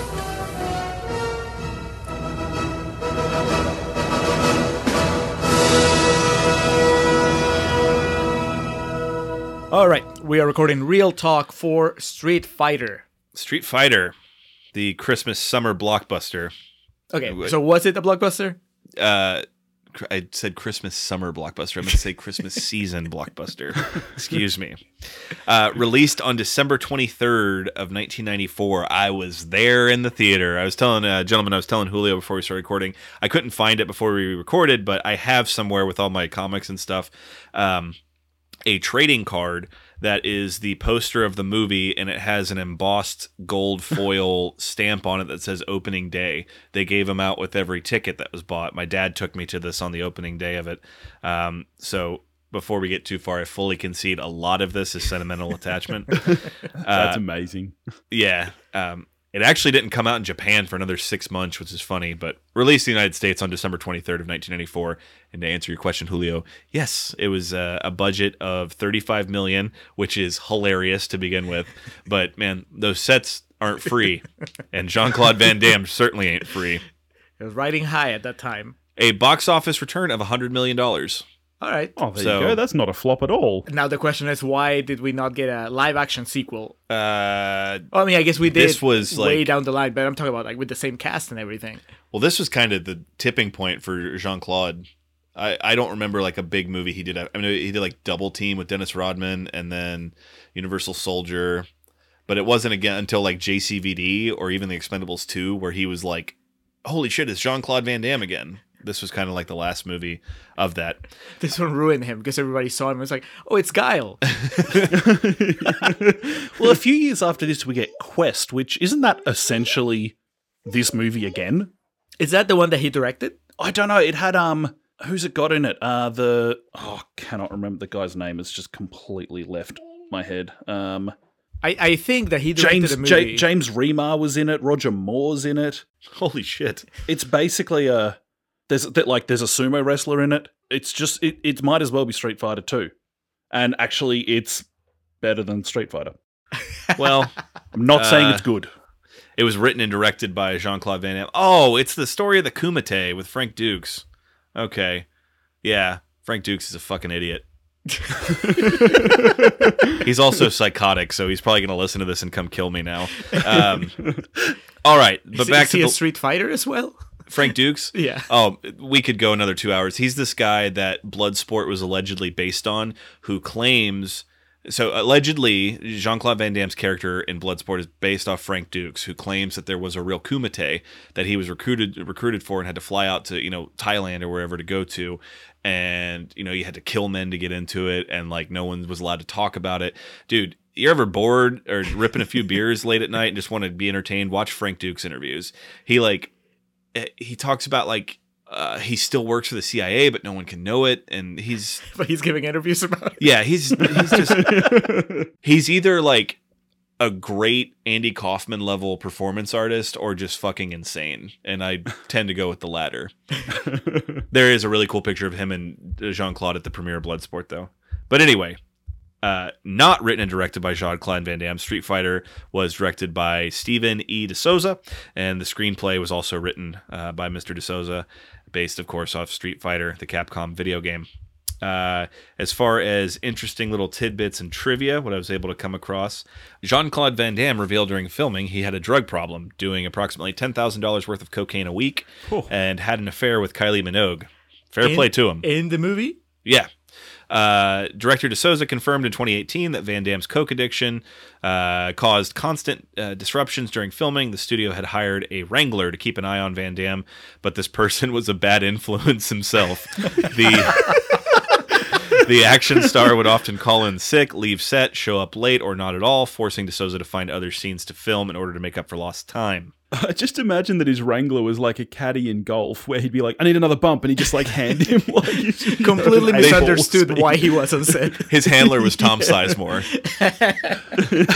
Because if you tally up the words that Van Damme says in this film, it's minimal. It's low. He doesn't have a lot of dialogue, and the lines he has tend to be about 6 words total. That was after reading that, I really started taking stock of that. It's like. Yeah, he's definitely the top billing, but I wouldn't call him the lead. I'm pretty sure Chun-Li has more lines of dialogue than he does. Definitely. According to cast and crew, Jean-Claude Van Damme was not easy to work with due to a combination of professional ego and substance abuse.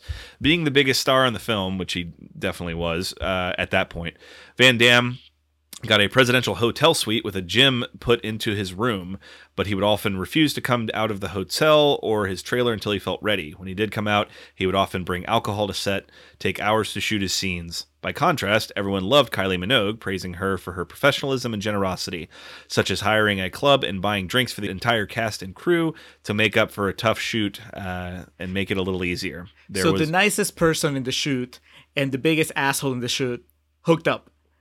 I mean, I've seen it happen.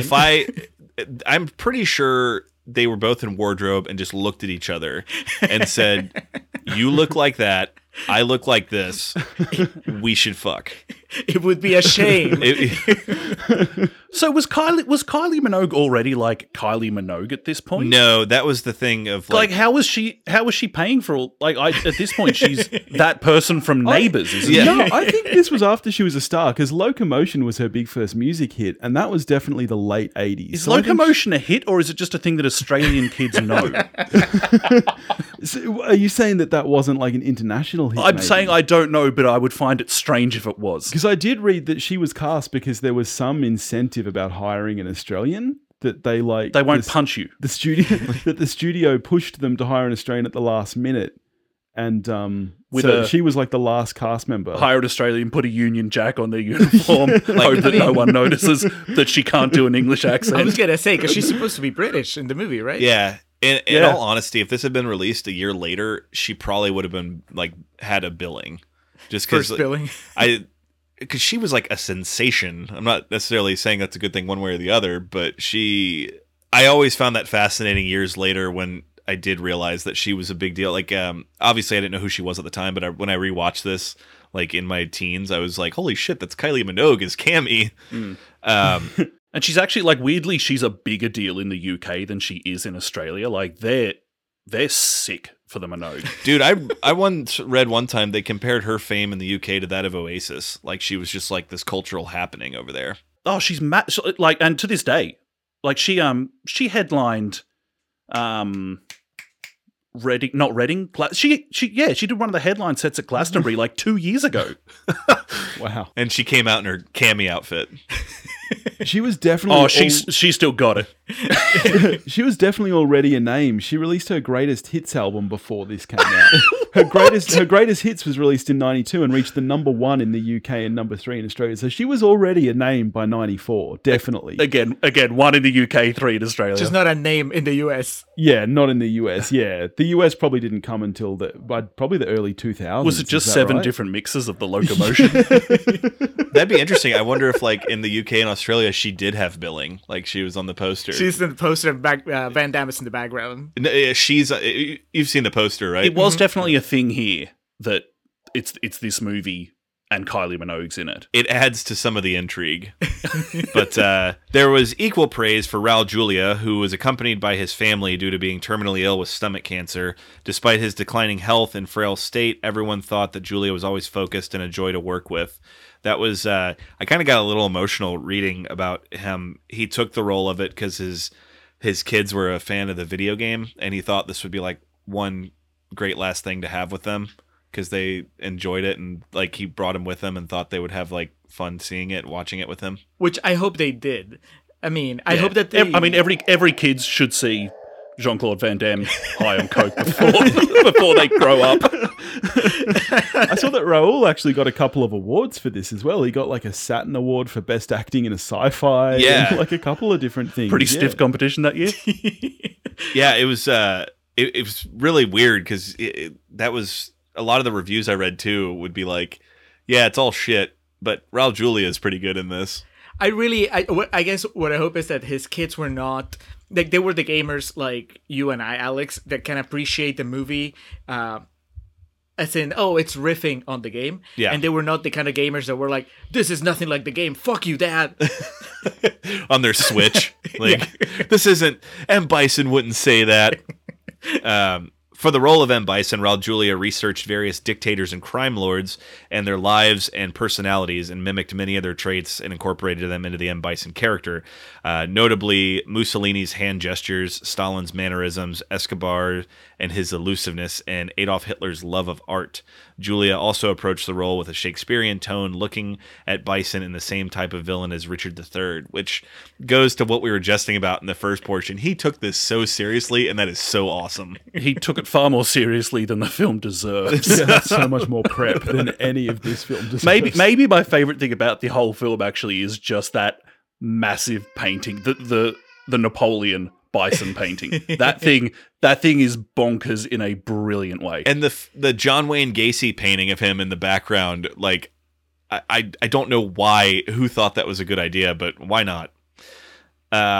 The amphibious attack on M. Bison's compound, filmed on location in Thailand, was originally supposed to be an air assault, but the Thai government said no fucking way.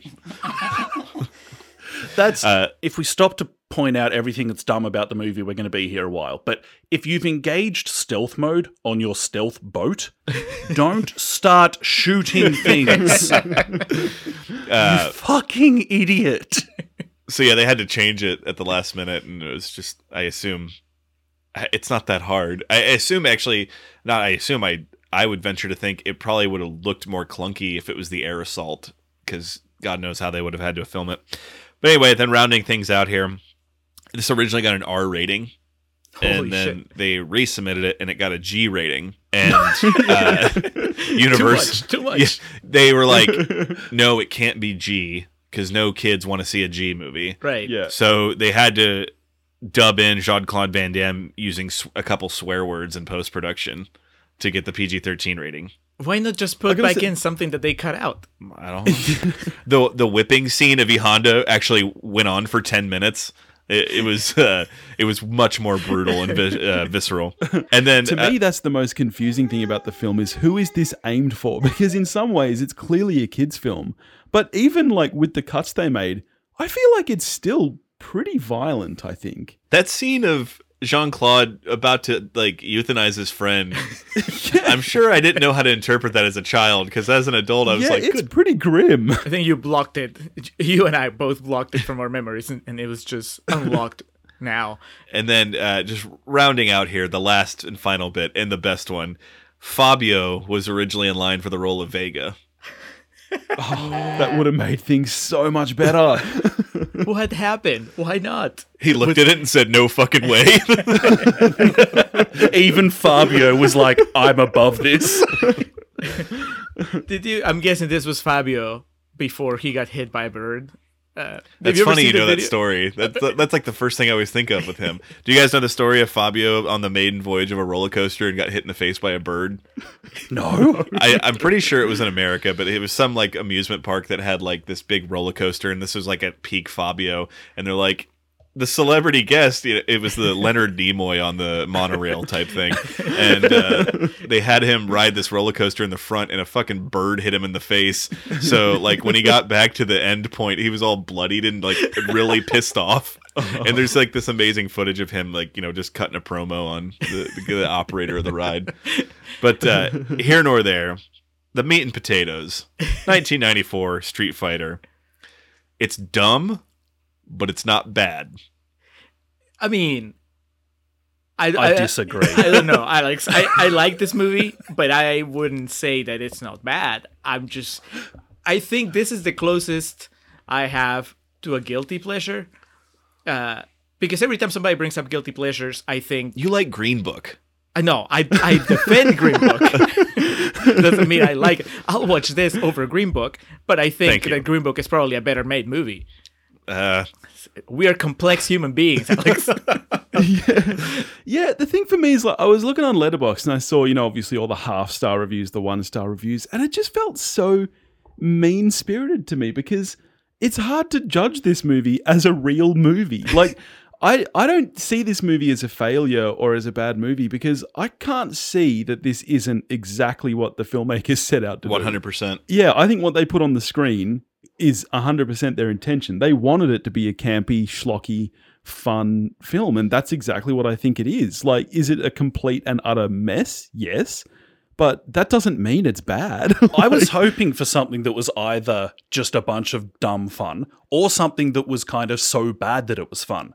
This is both. Unfortunately, I watched this one day after I watched Six Underground, Michael Bay's latest shitfest, which when I watched it, I was like, that's definitely the worst film I'm watching this week. Wrong. Here's maybe my primary aggravation with this film, is that it's a film based on a game where all you do is fight. And this film has so little action in it. The action that is there is just absolute B-grade rubbish. And at the climax of the film, it's not even hand-to-hand combat. It's people shooting. I don't want guns in a Street Fighter film. I want people actually fighting. Dude, I love so much how horrible Ken and Guile, how horrible of shots they are when they're like almost at point blank range just shooting at each other and then two land to his gut. It's Stormtrooper level stuff. It's real bad. Yeah, I think it's just I don't know. We've watched so many bad movies for this that I can't lump it in as being bad. It's dumb. I watched here's a double feature. Last night I watched Nebraska and Major Payne, and like Major Payne, I was watching that. I'm like, God, this is so fucking stupid, but it's so entertaining. And that's kind of how I am with this. I think where the issue comes in with a lot of people and their criticism. One of y'all mentioned it. It's exactly what they wanted to make. De Souza, the people, they didn't really give a shit about making a video game movie. They just had this source material that they could loosely play off of that had marketability. They gave him a checklist, and they're like, okay, you have to hit all these things. Yeah. Do whatever you want. And it's just a dumb Jean-Claude Van Damme movie that has a few more names in it than your typical Jean-Claude Van Damme movie. And it's this is a movie I would describe as a perfectly acceptable rainy day Saturday afternoon matinee. Like that's how I feel about Mortal Kombat. Okay, so yes, I think Mortal which Kombat, I love. Okay, we're off the rails now. I think Mortal Kombat fucking sucks. I've only seen Mortal Kombat once, but I remember as a kid appreciating that Mortal Kombat did what Street Fighter didn't do, which is they just embraced the tournament. You know, that to me as a kid made all the difference. If I watch it today, I might be bored. But as a kid, I just remember liking the fact that, oh, this is a movie that is actually like the game. They had the guy from My Giant in the Goro suit. You can't be bored with the music, the theme music from Mortal Kombat. You can't be bored. Bam, bam, bam. Yeah. Bam, bam, Mortal Kombat! Interestingly enough, Jean-Claude Van Damme turned down the role of Johnny Cage for that movie. Good for the movie. That would have been weird. That would have been very weird. You need more charisma for Johnny Cage than Jean-Claude Van Damme can give. What are you talking about? I know you like to look at yourself, Bison. Look at this. And then he gives him the up yours. God, JCVD is on fire in this movie. He's on a lot of things. Oh, yeah. He's definitely on coke, that's for sure. He's basically just fucking shooting up rocket fuel in between takes. No one of the sets looked like they were made for a high school play because all the money was in JCVD's Scarface pile of coke. He got hooked on DNA mutagen. His face nowadays, when I saw The Expendables 2, that movie's awesome and he's awesome in it. But I was looking at his face and I was like, he looks like a man that did just 10 grand worth of cocaine for 15 years. On the set of Street Fighter. It took years off his life. Julio, we got so far ahead of ourselves. So in the first portion, we had the critics that were slamming it, but there was that lowly 11% that I was a part of. Yeah, that had good things to say. There aren't that many reviews to begin with, so there's only 2 fresh quotes, and then there's a rotten quote that's actually pretty... A compulsalt? Yeah. So let's get through those real quick, because I think that they kind of agree with a little of what we're saying when we're defending the movie. Sebastian Zavala Khan from Mass Gamers says, one of the most unintentionally funny movies I've ever seen, which has become a cult classic over the years.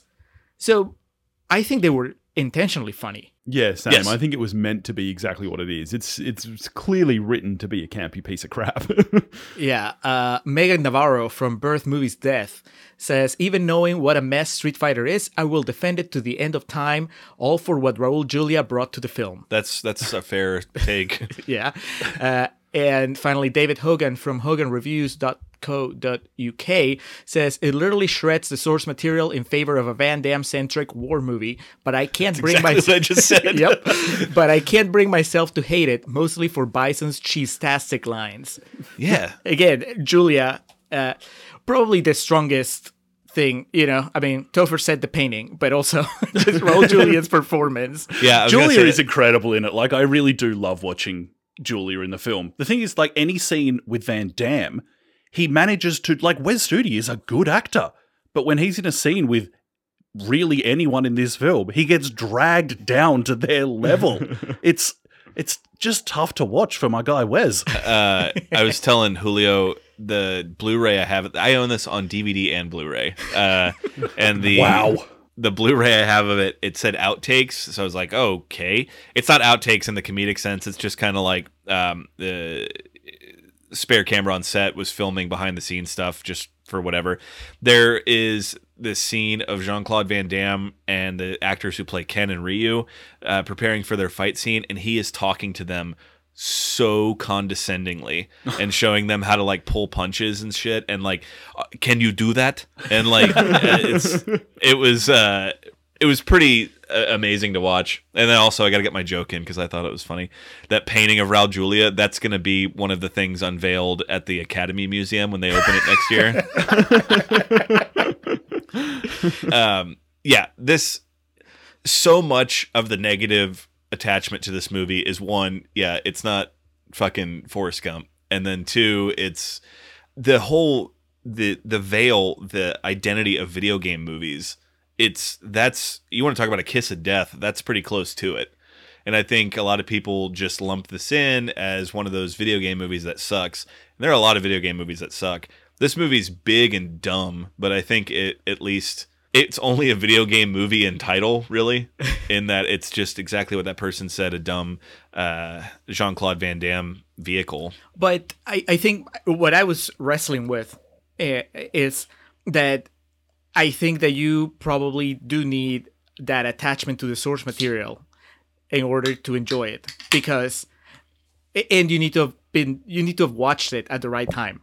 I mean, unsurprisingly, Topher hated it because he hadn't seen it before, and he really wasn't a fan of the game. He never played. I had seen it before. I'd just largely forgotten. I'd driven it from my memory. Even as a teenage boy, the most base level creature on the planet, I think something in me was like, don't go back. See, I'd never seen it before, and I had a rip-roaring great time. So But I mean, we all know that Billy's bar for liking movies is pretty low. sometimes you need that, though. Tell us more about Reindeer Games, Billy. Reindeer Games is a stone cold classic, and I will not have you slam it again. That's so funny you bring that up, because Reindeer Games and Street Fighter are very similar in the aspect of I have such sentimental attachments to my theater experience that I have a hard time knocking them. Namely, for Ranger Games, that was my first time ever seeing tits on a big screen. And I was 13 and very captivated by what I was watching. That's where my love for Titanic comes from. Many of that generation as well. So with this one, like I said, my dad took me to it opening day, and this is my first vivid movie theater memory of my life. I have a flash. My dad took me to see Beauty and the Beast when that came out, and I have a flash of a memory of us walking into the theater. But for this specifically, I have a vivid memory of when Chun-Li does that flying kick at Bison, that shot of her like flying through the air. That is like my first vivid memory of being in a movie theater and seeing something. So that's always going to be with me. And I think because I'm especially like a golden age thinking type person, or I always view memories with like fuzzy tinted glasses. So that to me makes this special. And I think that's with any type of art. Some people have personal attachments to it. All that to say, it's still really dumb, but it kind of has a special place in my heart because of that. Well, I think it's crazy that this might be the most in sync our past life has been, because I also saw it in theaters, and it was at the time where people started going to the movies again in Peru. Mm-hmm. Just like, I might have mentioned this in the podcast before if we ever did like a really old movie. There was like, for a while, for several years, it was pretty bad out there in Peru, like as far as like terrorism and all that stuff. So it was dangerous to go out to a public place like the movies, because you could get blown up, in a terrorist attack. So the movie theater business was on the decline. Then terrorism was vanquished, and people started going out again. And Colonel Guile came and saved the day. So it was two things: one, that it was safe, and two, that we started getting movies kind of around the same time that they started coming out in the US. So I remember the Jurassic Park in 93 was a big thing, because we were playing it at the same time that it was playing in the States. So 94, I remember, it was the first time that my parents took us to the movies again, because they'd taken us when we were kids, and we went to see Forrest Gump. And it was just like, wow, we're going to be doing this a lot. And the next time we went to the movies was shortly after, and it was to watch Street Fighter. Nice. Night and day, which is hilarious that you said, this movie is not Forrest Gump. Yes, it's not Forrest Gump. But way better. Yes, I mean, it was, we were just happy to be out there. I've never really had that discussion with my parents about like what it was like to go see this movie with us, because obviously they weren't even aware of the game. Yeah. But to me, it was... So when I think of Street Fighter, and kind of like with you, I have that attachment. I was like, oh, it was just so awesome to go to the movies again and see this. But at the same time, I had the experience of really liking the game and being not mad at the movie, but kind of puzzled by why did they went the way of the war movie instead of making a movie that was about fighting. And so, I mean, I was too young to really go into just like, this is a bad movie, fuck this movie, fuck Steven de Souza, fuck Van Damme. But I remember just resenting it a little bit, but also thinking, all right, well, I guess that's just how it's supposed to be. It's like I didn't have the critical mindset of thinking that they'd made a wrong choice. It was just more like, oh, that was my fault for expecting a movie that was...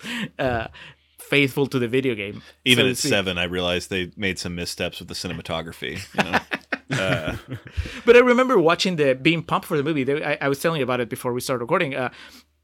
watching a behind-the-scenes sort of featurette they were playing on TV where De Souza was talking about how he wanted to make a movie for his kids, and he was excited about all the different elements that he was bringing into the movie. He was like, we have gunfights, we have fist fights, we have elephants, we're in the jungle, we're in the river. He was pumped. He deferred his salary for the cast. That's really how much he believed in. Yeah, see, so this was sort of a labor of love for him.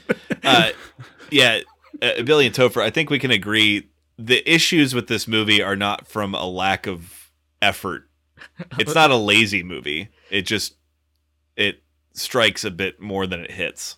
It wasn't lazy to get high schoolers to build the sets.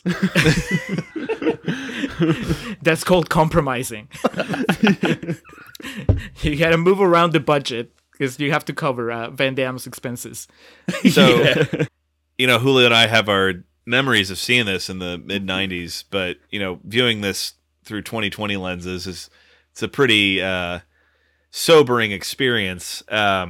Well, that's the thing, though, because how do you guys experience a movie not being really knowledgeable of the game? Because it sounds like, I mean, you kind of knew the very basics, but to me, that's the biggest thing. If you haven't played the game and you're not really getting a kick out of every little call out that they make in the movie, it's ridiculous. But this movie is basically the plot. Now that we're in real talk, I can say like a lot of the really weird decisions in the plot are just so that you can have some sort of reference to the video game. So what happens when you're not familiar with the video game? You know, how much does that affect your enjoyment? Yeah, it's funny. I guess because I had no knowledge of the video game, I just didn't notice the fan service, I guess. But apart from that, like, I don't know, because in my head, I'm like, well, it's just a fighting game. How much plot is there? Like, you know, for the fighting games I've played, you hit arcade mode, one bad guy comes in, you fight them, you win, you fight the next bad guy. There's no real plot to it. Oh, you skip through the cutscenes, don't you? Yo, man, I don't watch cutscenes in anything.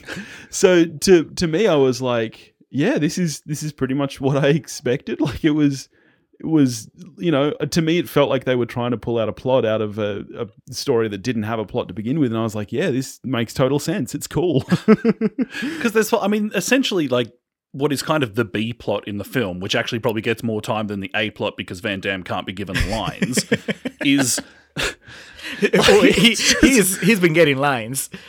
Well, yeah, but it's okay because I can go home. But if you were from an editing standpoint, there are whole plot lines that if it weren't for the fact that, well, you can't get rid of these characters because we need them in here because they're in the game, there are entire plot lines you would just cut. Right. You don't need you don't need to have moments for the cameraman and for Balrog and Honda. You don't need all the subplot with Blanca and Dalsim. Yeah, that shit is so stupid. Like the whole... But even really crazy stuff, like the fact that Dalsim is bald in that final shot. The chemicals burned his hair off. Right, but that's so weird. Oh, yeah. I mean, it's there just because that's the way he looks in the game. You know, like somebody made that decision just because he needs to look like he looks in the game at the end of the movie. Yeah, De Souza or... someone involved didn't play as every character, and then like they saw the side of the arcade cabinet that had all the characters. Like Dalsim's bald. Fuck the actor. After they cast the actor, he had never played the game. He was like, yeah, sure. He shows up with his interpretation of Dalsim. I'm like, nope. Oh god, what's that movie where the role required the guy to be bald, but he refused, so he put a horrible bald wig on? That's just what I'm thinking of this guy here. Like he clearly.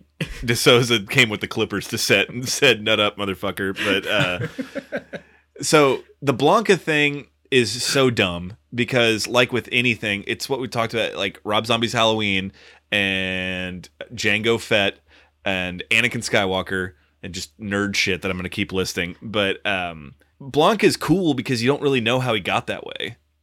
And the fact that I was trying to figure out what they all had it. He's like an electrified monster from Brazil. Okay.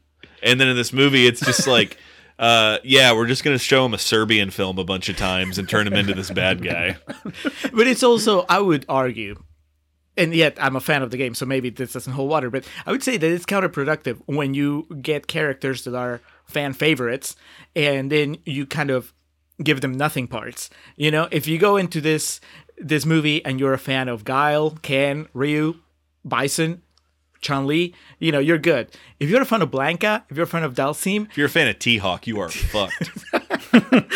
You know, it's almost insulting. Maybe I'm just too jaded as an adult, where I'm like, I'd rather get nothing. Well, as a kid, I was just happy to get whatever they would give me. Exactly. And what you're speaking to also is why video game movies are just thankless.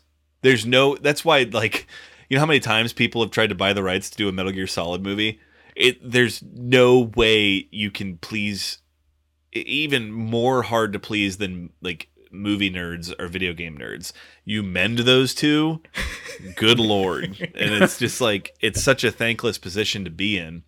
Did you guys watch the Assassin's Creed movie with Fassbender? I gave that a hard pass. Yeah, no, I didn't. No. I watched it for Fassbender, and it's terrible. I'm not a fan of the game, though, so maybe was I missing something because I'm not a fan of the game?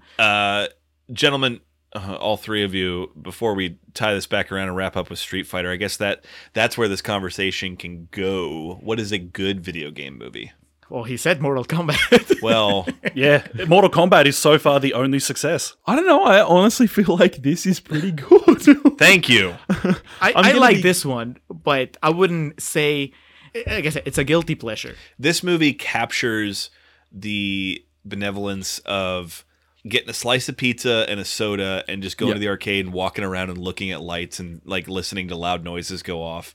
And then, you know, just kind of fucking around and not taking anything too seriously. I think that's exactly right. I think even though I didn't play the game as a kid, watching this movie, it brought me back. It made me feel like a kid in the 90s, hanging out with my friends, playing games together, eating pizza. That's exactly the feeling I got from it. So it made me feel like I didn't have enough beer in the fridge. But I think what you've described is actually what Mortal Kombat does for me. Like, that film, like, it's terrible, but that is what that film does for me. This one does not. Did you have more attachment to the Mortal Kombat property? I did, yeah, but not by, like, if I was lucky enough to be around someone who could spare me a few cents to actually button mash one of these machines for 20 seconds before I had my ass handed to me. I didn't care which one I got, but if I had the choice, I would be Mortal Kombat. Yeah, and that's bloodier. Well, yeah, that's fair. And Mortal Kombat has the song. Dun, dun, dun, dun, dun, dun, dun, dun, dun. Yeah, I think the biggest thing is, and like we always talk about with this podcast about Rotten Tomatoes, is it postulates that you can judge all movies with the same criteria, and that is so not right at all. And this movie is... It's better than Duplex. This is better than Duplex. The fact that those are both 11%. This is, you know, I would... Some of the fresh movies we've done, and you know where I'm going with this... I'd pick this over American Hustle 10 times out of 10. I'm picking up your subtext. This is better than Green Book. So yeah, video game movies in general, I mean, it's a thankless thing. And I think originally the idea behind it was it's a way to expand marketing possibilities. And because the whole idea with the Super Mario Brothers movie, I think that came with a toy line and, you know, all of that. But see, Super Mario, I can understand. Because how do you translate that into a movie? You know, like the game. It's a dude fighting a lizard to rescue a woman. It's not that difficult. But see, that doesn't really capture... You're making a pizza. That doesn't capture the magic of going down gigantic pipes. I'm jesting. Yes, you're right. That's the point that people just failed. I thought you were serious. No. There's no... In a world where, like, films are so driven by existing IP... that still, like, no one's cracked it. No one has cracked the video game code with film. You know, it's actually bonkers that no one has got it right. Honestly, hot take, the best video game movie is 1917. Like, I was thinking that earlier. Not based on a video game, but that is, like, one of the only ones that captures that feeling. Because that's the thing. It's a completely different medium. In video games, it's about you feeling as part of that character, which is really hard to do in a movie. Absolutely. That's always the thing with... That's kind of why I like this more, is it went about, okay, it's just Street Fighter in name only. We're just going to make a dumb war movie where, like, people always fail to realize the video game thing, because people always talk about making The Last of Us a movie. Mm-hmm. And it's like, the point of that, and like Metal Gear Solid, is that you're that character playing through that. You can't necessarily just vomit that out on screen again. The closest thing, honestly, I think, to a good video game movie, I think Silent Hill came pretty close. The first one. I know they made like 4 after. Yeah. But a long time ago. It's like you guys have said, it's so hard to replicate that feeling of journey. I'm still hanging out for Diablo. I want it. I want it in my eyeballs. God, what a throwback that is. I think that you can hopefully, I think the dream is to maybe not try to emulate the feeling of playing the game, because yes, you're always going to lose there. Although I think that 1917 does something really awesome in the way that it's shot and how it at least gets you close. Is it the... Is it Sam Mendes war movie that's just like all one single take? Oh, that's what I was going to say. The gimmick is it's one shot. Okay. Yeah. But Elizabeth Olsen did that with Silent House. Thank you very much. I think that with some games, you can at least try to create a movie that lives in that world, even if it's not the same experience. And like, to me, it finally happened. It has a show on Netflix, right? And I haven't watched most of it, but... the idea of Castlevania not being a bigger property on the screen, to me, that's crazy. It's a generation of vampire hunters facing off against Dracula. And there's so much that you can pull from the games. You don't have to replicate what happens when you're playing the game, but it's a rich world, and you can make an interesting vampire movie or vampire TV series in that world with those characters. Yeah.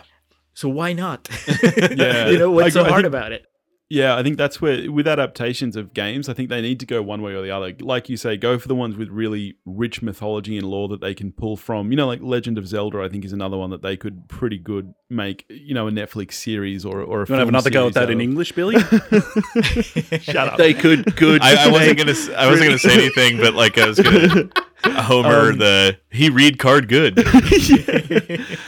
Or go the other way and just pick, you know, really child-based franchises. Like, for example, Detective Pikachu, I think, got it pretty right, because it's more about, as you say, the characters in the world. There's no real plot to replicate, so it's a lot easier to pull off. As someone who likes this movie, I'm eternally thankful it was made when it was, and I have the attachment to it that I do, and I had the experience with it that I did, because I know if watched it today, if this came out today, I would, fuck this, Guile would never do that, blah blah blah blah blah.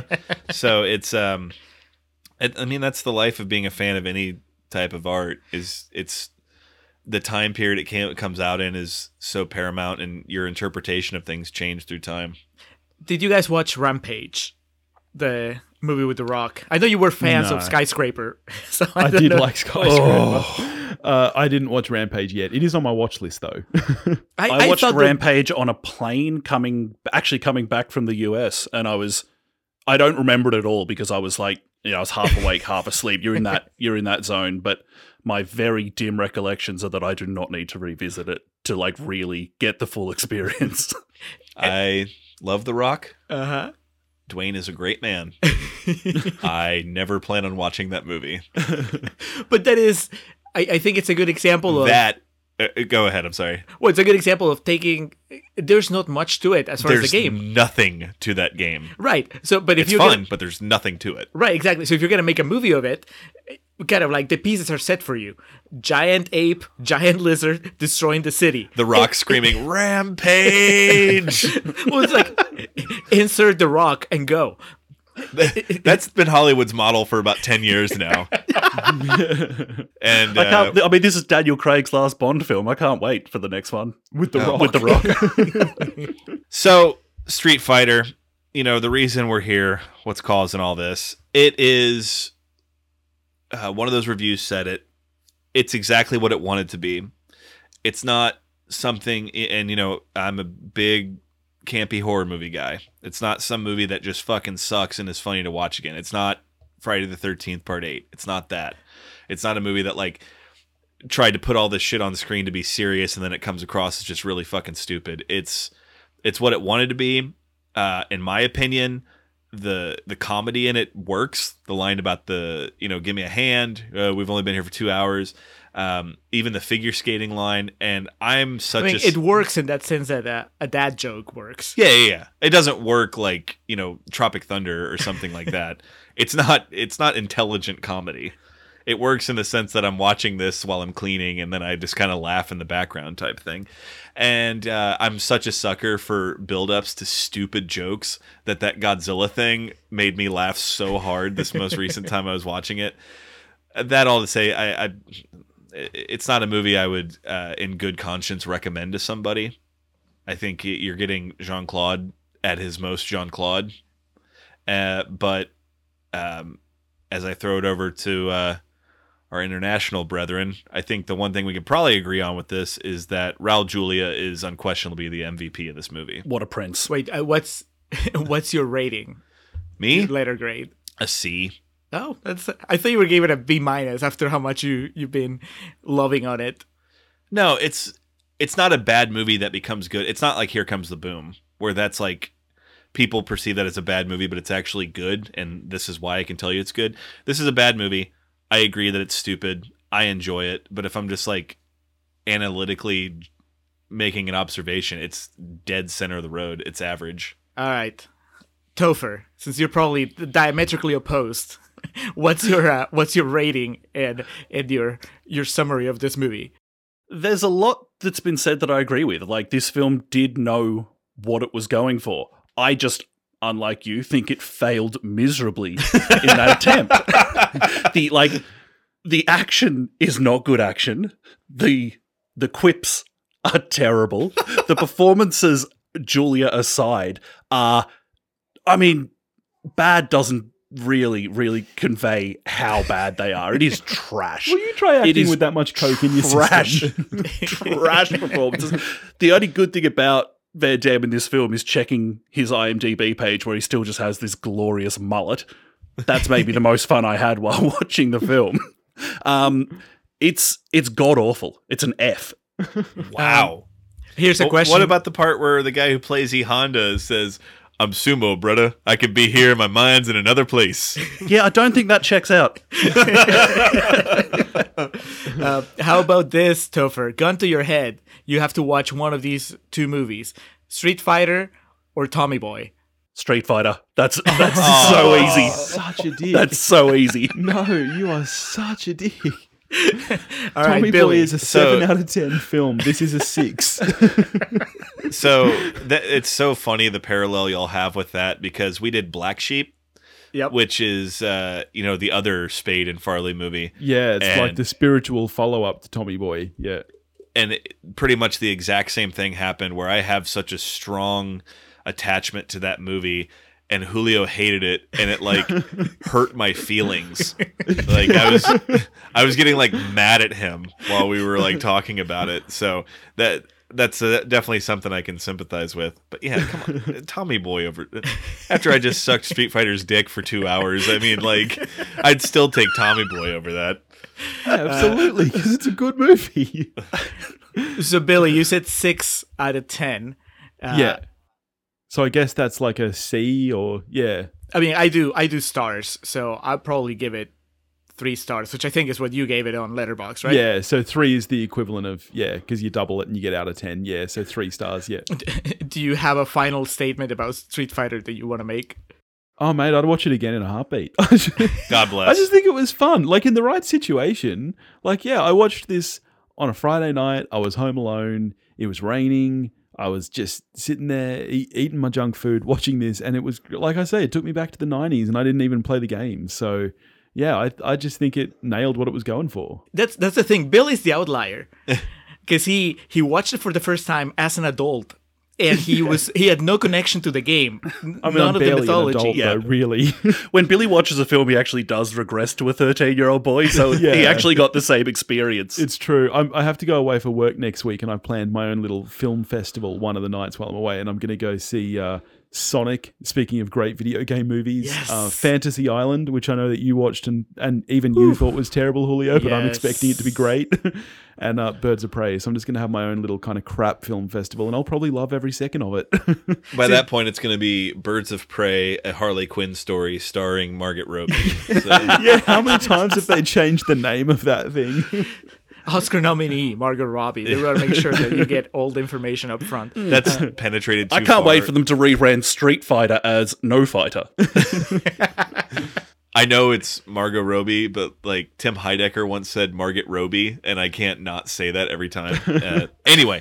Yeah, I think I'll give it 3 stars. It's between 2.5 and 3. Whatever the case, I mean, I would just make the disclaimer that I don't think that I would like it if I was watching it today, like what you said. If my first experience was today, and especially if I had no connection to the mythology, because to me, what really makes the movie is the nonsensical call-outs to the mythology. Yeah. If I'm not enjoying every time that a character finally shows up in the right costume, or every time that they reference their special moves, then this movie loses a lot for me.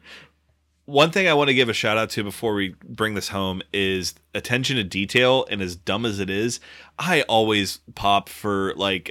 there's so many posters in the background of Bison doing the Uncle Sam, Bison Wants You. Like, those little types of things will always get me. Well, that you can enjoy, I guess, without being a fan of the game. But if you're a fan of the game, there's a lot that you can enjoy. But potentially, I could see how that's also, it's a double-edged sword, because you could also, like it happened to me when I was a kid, you could resent it a little bit because it's not what you want. Yeah. But yeah, it's a good time. It's not something that I would just watch all the time. No. But considering I actually don't have tolerance for bad movies, in the sense that some people like to watch bad movies knowing that they're bad. Oh yeah. And no, I just can't do it. Like The Room. What type of way to live is that? But see, if you're enjoying it, I can get it. No, but Billy thinks they're good, so I get it. I don't watch them in that way of like, oh, this is so bad it's good. I just have a genuinely fun time. I was my hope going into Street Fighter was that this will be so bad it's good. That's actually where my hope was, and it didn't clear that bar. No, that's like you were just about to say The Room. After I watched Disaster Artist, because once before that I had tried to watch The Room, and I was like, I don't care if people think this is funny. This is so bad I don't want to waste this time of my life watching it. But see, I love hearing people talk about The Room. I just don't want to sit down and watch The Room. Oh, okay. You know, because I think that the conversation about it, and people mimicking, you know, the characters and the quotes, and just people pointing out everything that's bad about The Room is more fun to me than just sitting by myself and watching The Room. I say that as like I've watched Jason Takes Manhattan literally probably 25 times.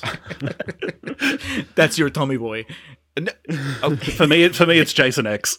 Yeah, Jason in space is majestic. I went back and watched that recently, and man, one of the greatest lines in the history of American cinema is whoever that the slutty character is. Right as she's about to die, she screams, "This sucks on so many levels," and then gets killed. Just absolutely iconic masterful shit. So I did want to bring up quickly, I told Julio this and he didn't know. Did y'all know that there was a video game based off this movie? It was Street Fighter, the movie, the game. What? That's the best. That's like when they novelize a movie that's based on a book. Did that game just take 45 minutes to load and then nothing happened? So it was released for Sega Saturn, the PlayStation, and there was also... a arcade cabinet of it, which I didn't know they actually made a cabinet of it. Anyway, it was very similar to the first Mortal Kombat in that this is video game nerd talk. That game changed the proverbial game, in the sense of, in Mortal Kombat, they were real life people that they mocapped and basically made sprites of real people doing real things, as opposed to just animating them. So for Street Fighter, the movie, the game, they did that with all of the actors playing their respective characters, with the exception of Raúl Juliá, of course. So there is a game, and it's on YouTube, and I've tried to find it for PlayStation. It's hard to track down, where you can play as Jean-Claude Van Damme as Guile. Like, it's absolutely preposterous. But his mocap was just snorting coke. He turns his back to the camera a few times and then kind of puffs his shoulders up. And... his stamina goes up after that. Yes. Yeah, that was one of my favorite things to learn about. And then also Ming-Na Wen, the actress who played Chun-Li, is still ridiculously hot. Yes, so. I thought she looked familiar. In Mandalorian, I was like... She's in Mandalorian? Yeah. She was in one episode and looks the same. I know her from Agents of S.H.I.E.L.D. She's like almost like 60, and she's still just like a total smoke show. Yep, you showed me that picture, and that's when I realized, oh yeah, she's the lady from Agents of S.H.I.E.L.D. And I'm building up to The Mandalorian, so I look forward to encountering her. She might have a mask on the entire time, but you can just tell.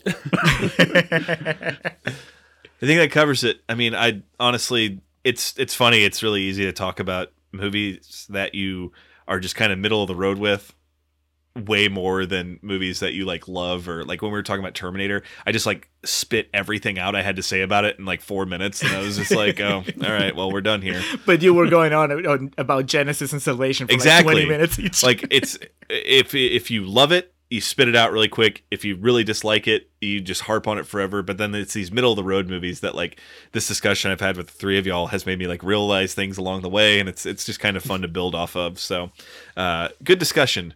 Probably, and I will challenge to find another more intelligent analytical breakdown of the 1994 Street Fighter than this podcast. So bringing it home, as we always do, we move to plugs. So for myself and Julio, our perpetual plugs being that of the Festive Years, who provide our opening and closing tracks. They open us with Last Stand, close us out with Summer 99. Thefestiveyears.com is where you can find all your Festive Years needs. Yes, our friend Hans Rothgiesser, mildemonios.pe. That's where you get all your Hans Rothgiesser needs. That's MILDEMONIOS. He did our logo. He has two podcasts, Nacion Combi, which is in Spanish, about Peruvian current affairs, and Living in Peru, about people that immigrate in Peru. That's... in English. You can find that one in iVox. You can find Nacion Combi in all podcatchers. He has a new novel. Check it out. Requiem por Lurin. If you speak Spanish and you like zombies and you've been dying to read about zombies taking over the Peruvian capital, this is it. This is where it happens. Apparently, it's been happening for 2 books prior. But yeah, I think this is where Bill and Topher tell us about their show. I was about to say, tell us where listeners can find y'all. Alrighty. Where, as you said at the start, We Watched a Thing, formerly Bears on Film, but I think pretty much now we're just We Watched a Thing everywhere. So yeah, we just kind of keep it live. We just watch one movie a week and talk about it. That's pretty much our MO. Like a podcast. I think you're underselling. You're underselling 2 things. One, that as listeners of this episode have probably picked up on, you guys have great chemistry, which is, oh, thank you know, obviously you. We've have been in prison longer than 2 months. But then the other thing is that I told Billy over on Twitter. To me, my favorite episodes is where you guys get to geek out on your field. So because you work behind the camera, and so when you get to talk about photography and camera lenses and the special effects and all this stuff. Your 1917 episode, I loved it because you had so much. I mean, it sounds geeky, but you know, it's like so much geeky stuff to say about it that I loved. Yeah. That I didn't get anywhere else. You know, it is nice when we get a movie like that. We do a pretty broad range of movies. We cover all the new ones, but this month in particular, we're getting to quite a lot of old movies as we do Patreon requests and throwbacks and stuff. So that's always fun when you get those movies that you can really geek out on, which is great. Like Street Fighter. So yeah, you can find us at wewatchedathing.com, and we're on, you know, Instagram, Twitter, Facebook, all that stuff at We Watched a Thing. If you want to find us and say hey or listen to us, you can do that. Yeah, I do appreciate... we're both kind of similar in the sense of there's typically no real flow. It's just like the movies kind of just go all over the place. And I think that, and just personally speaking, it keeps things interesting, keeps things fresh. But yeah, I told Julio, listening to y'all's Rise of Skywalker review, it was just getting me mad all over again. If we had done that review like a week after we did, I'd have been more savage in retrospect. Y'all were waiting. We did do it like straight after we saw it. Yeah, and I was just like, the longer the film sat with me, the more it just completely fell apart. Yeah, I've had that exact experience. Yeah, I actually tweeted about it. I think I was like, the more I think about Rise of Skywalker, the more I feel like I just don't need to go back to the Star Wars universe. I was like, I'm done. And I know it'll swing back up. You know, everybody's told me, just watch The Mandalorian, you'll feel better. And that's kind of... Going to Disney World literally the day after I saw it and getting to ride the Millennium Falcon ride and everything really helped my coping process of going through that. So, excellent. Y'all be sure to check out We Watch the Thing. And then just for general plugs, we always... Anything we've read... been playing, watched, anything like that. I mentioned a little bit earlier, I watched Nebraska again last night. it was somehow different and better than I remembered, which is always weird to me. I remember kind of watching it and thinking it was like a really just heavy gimmick film because it was black and white and, you know, the reliance on the elderly characters. Obviously, Bruce Dern's not incompetent or anything like that, but it's it was good. And it's one of those movies that a perfect runtime, and the ending is so great about how he gets to drive that truck down the main street of the city he grew up in. And so that was Nebraska. If you haven't seen Nebraska, I definitely recommend that. I watched that movie twice. It was nominated for, it won, I think, or at least it was nominated for Best Screenplay. I don't think so, but I've seen it twice in theaters, so maybe. Billy, Topher, what have y'all been watching? What have I got to recently? Let's see how long this app takes to open because I can't remember anything. You know what I got to about a week ago? I don't know what kind of take this is where everyone sits on it, but flicking around Netflix a week ago, fairly late at night, I was like, I haven't watched The Untouchables in a long time. Hell yeah. That's not a good film. What? That is not a good film. And Connery's win for that film is an actual disgrace. I misheard. You said Untouchables, not Intouchables. Not Intouchables. Right, you're talking about the Palma movie. Oh, yeah. Really? Yeah. I mean, well, okay. I can't really speak. I haven't seen it forever. I actually think Intouchables is wicked overrated. Well, I didn't dislike it, but that's going to do it for the Contrarians. And then did a kind of a memorial viewing of Spartacus after Kirk kicked it. Nice. I still haven't seen it. I think that might be the only Kubrick movie that I haven't seen. It's by no means his best because he didn't have full creative control. It really was a job for the studio, but it's an impressive bit of work. Billy, has your kid allow you to watch anything, or are you just holding off for your film festival? No. Just last week, actually, I got to Weathering with You, which I'd been really keen to see. It had. Why did you think? I know you were excited for that. I personally loved it. I know that you were a little lukewarm on it. Have you got to Your Name yet? No, but my wife ordered it, so we got the. Yeah, I saw that we got the Blu-ray a few days ago. So that's the thing is I can't watch it on my own. That's one of the things that I have to. It has to be the right time where we're both at home and we both. Well, I'm always down for a movie, but my wife usually needs to just kind of like. She goes to bed a lot earlier than I do, so she needs to feel like she can put in the 90 minutes or 2 hours. But I'm looking forward to it. I mean, definitely, I like Weathering with You enough that I definitely wanted to watch Your Name. And it's a beautiful movie to look at, if nothing else. I mean, it's that's the thing. I'm a big anime fan, and particularly, being an animator and an animation student, I think it's so stunning what Shinkai is able to achieve in, what he does. And also because I'm a pretty emotional dude. I know that some people have trouble with the over emotionality of the characters in his movies, but I just cried like a little kid the entire movie. I loved it. Yeah, it's I think that I wouldn't say it turned me off, but I always have to. It takes some adjusting when I watch Japanese animation because the emotions are so heightened, the way they're animated and the way they're performed, and so I know that when it works, it's extra special because it's getting through that extra layer of resistance that I have. Yeah, I don't know if you've ever seen an anime series called Ace of Diamond. It's about baseball and just like regular baseball, like not superheroes or anything. It's about baseball players, but it feels like you're watching Dragon Ball Z because every time they hit the ball, it's like it explodes in flames and everything. It's so over the top. It's brilliant. What is this superhero baseball that you need to distinguish between regular baseball? I'm just saying, like, watching it, if you watched it on mute, for example, you might think that it was like superhero baseball because of how exaggerated everything is. But it's just regular. It's amazing. It's so good. They can read minds like Astros players. Very topical. Yeah. They went right over Julio's head. Baseball, football, it's all the same. This is from an article I read 8 hours ago. Knew nothing about it before then. I have a friend who always says about baseball, 162 games, who could possibly care? I finally started the last season of Silicon Valley. I've been busy, so I mean, it's already over. It's only like, I think 8 episodes. And being a big fan of the show, this is the first time that I haven't watched it live as they were coming out. So I started a couple nights ago, watched the first episode, and it just all came back. It's so funny, and I'm going to miss it so much.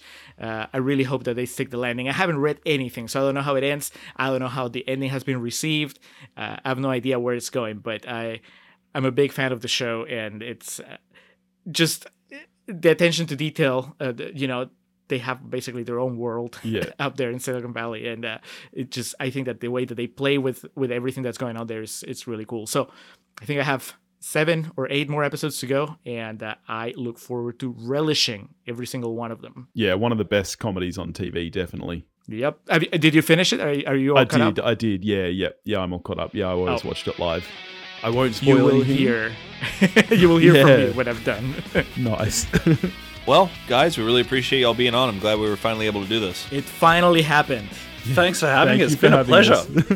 All right, so next time we'll let you guys pick the movie. Yes. Tommy Boy. Next time we'll let Topher pick the movie. Yes. Excellent. All right, well, y'all be sure to check out We Watched A Thing. And thank you for listening to The Contrarians, where we're right and you're wrong, and we will catch you next time. That's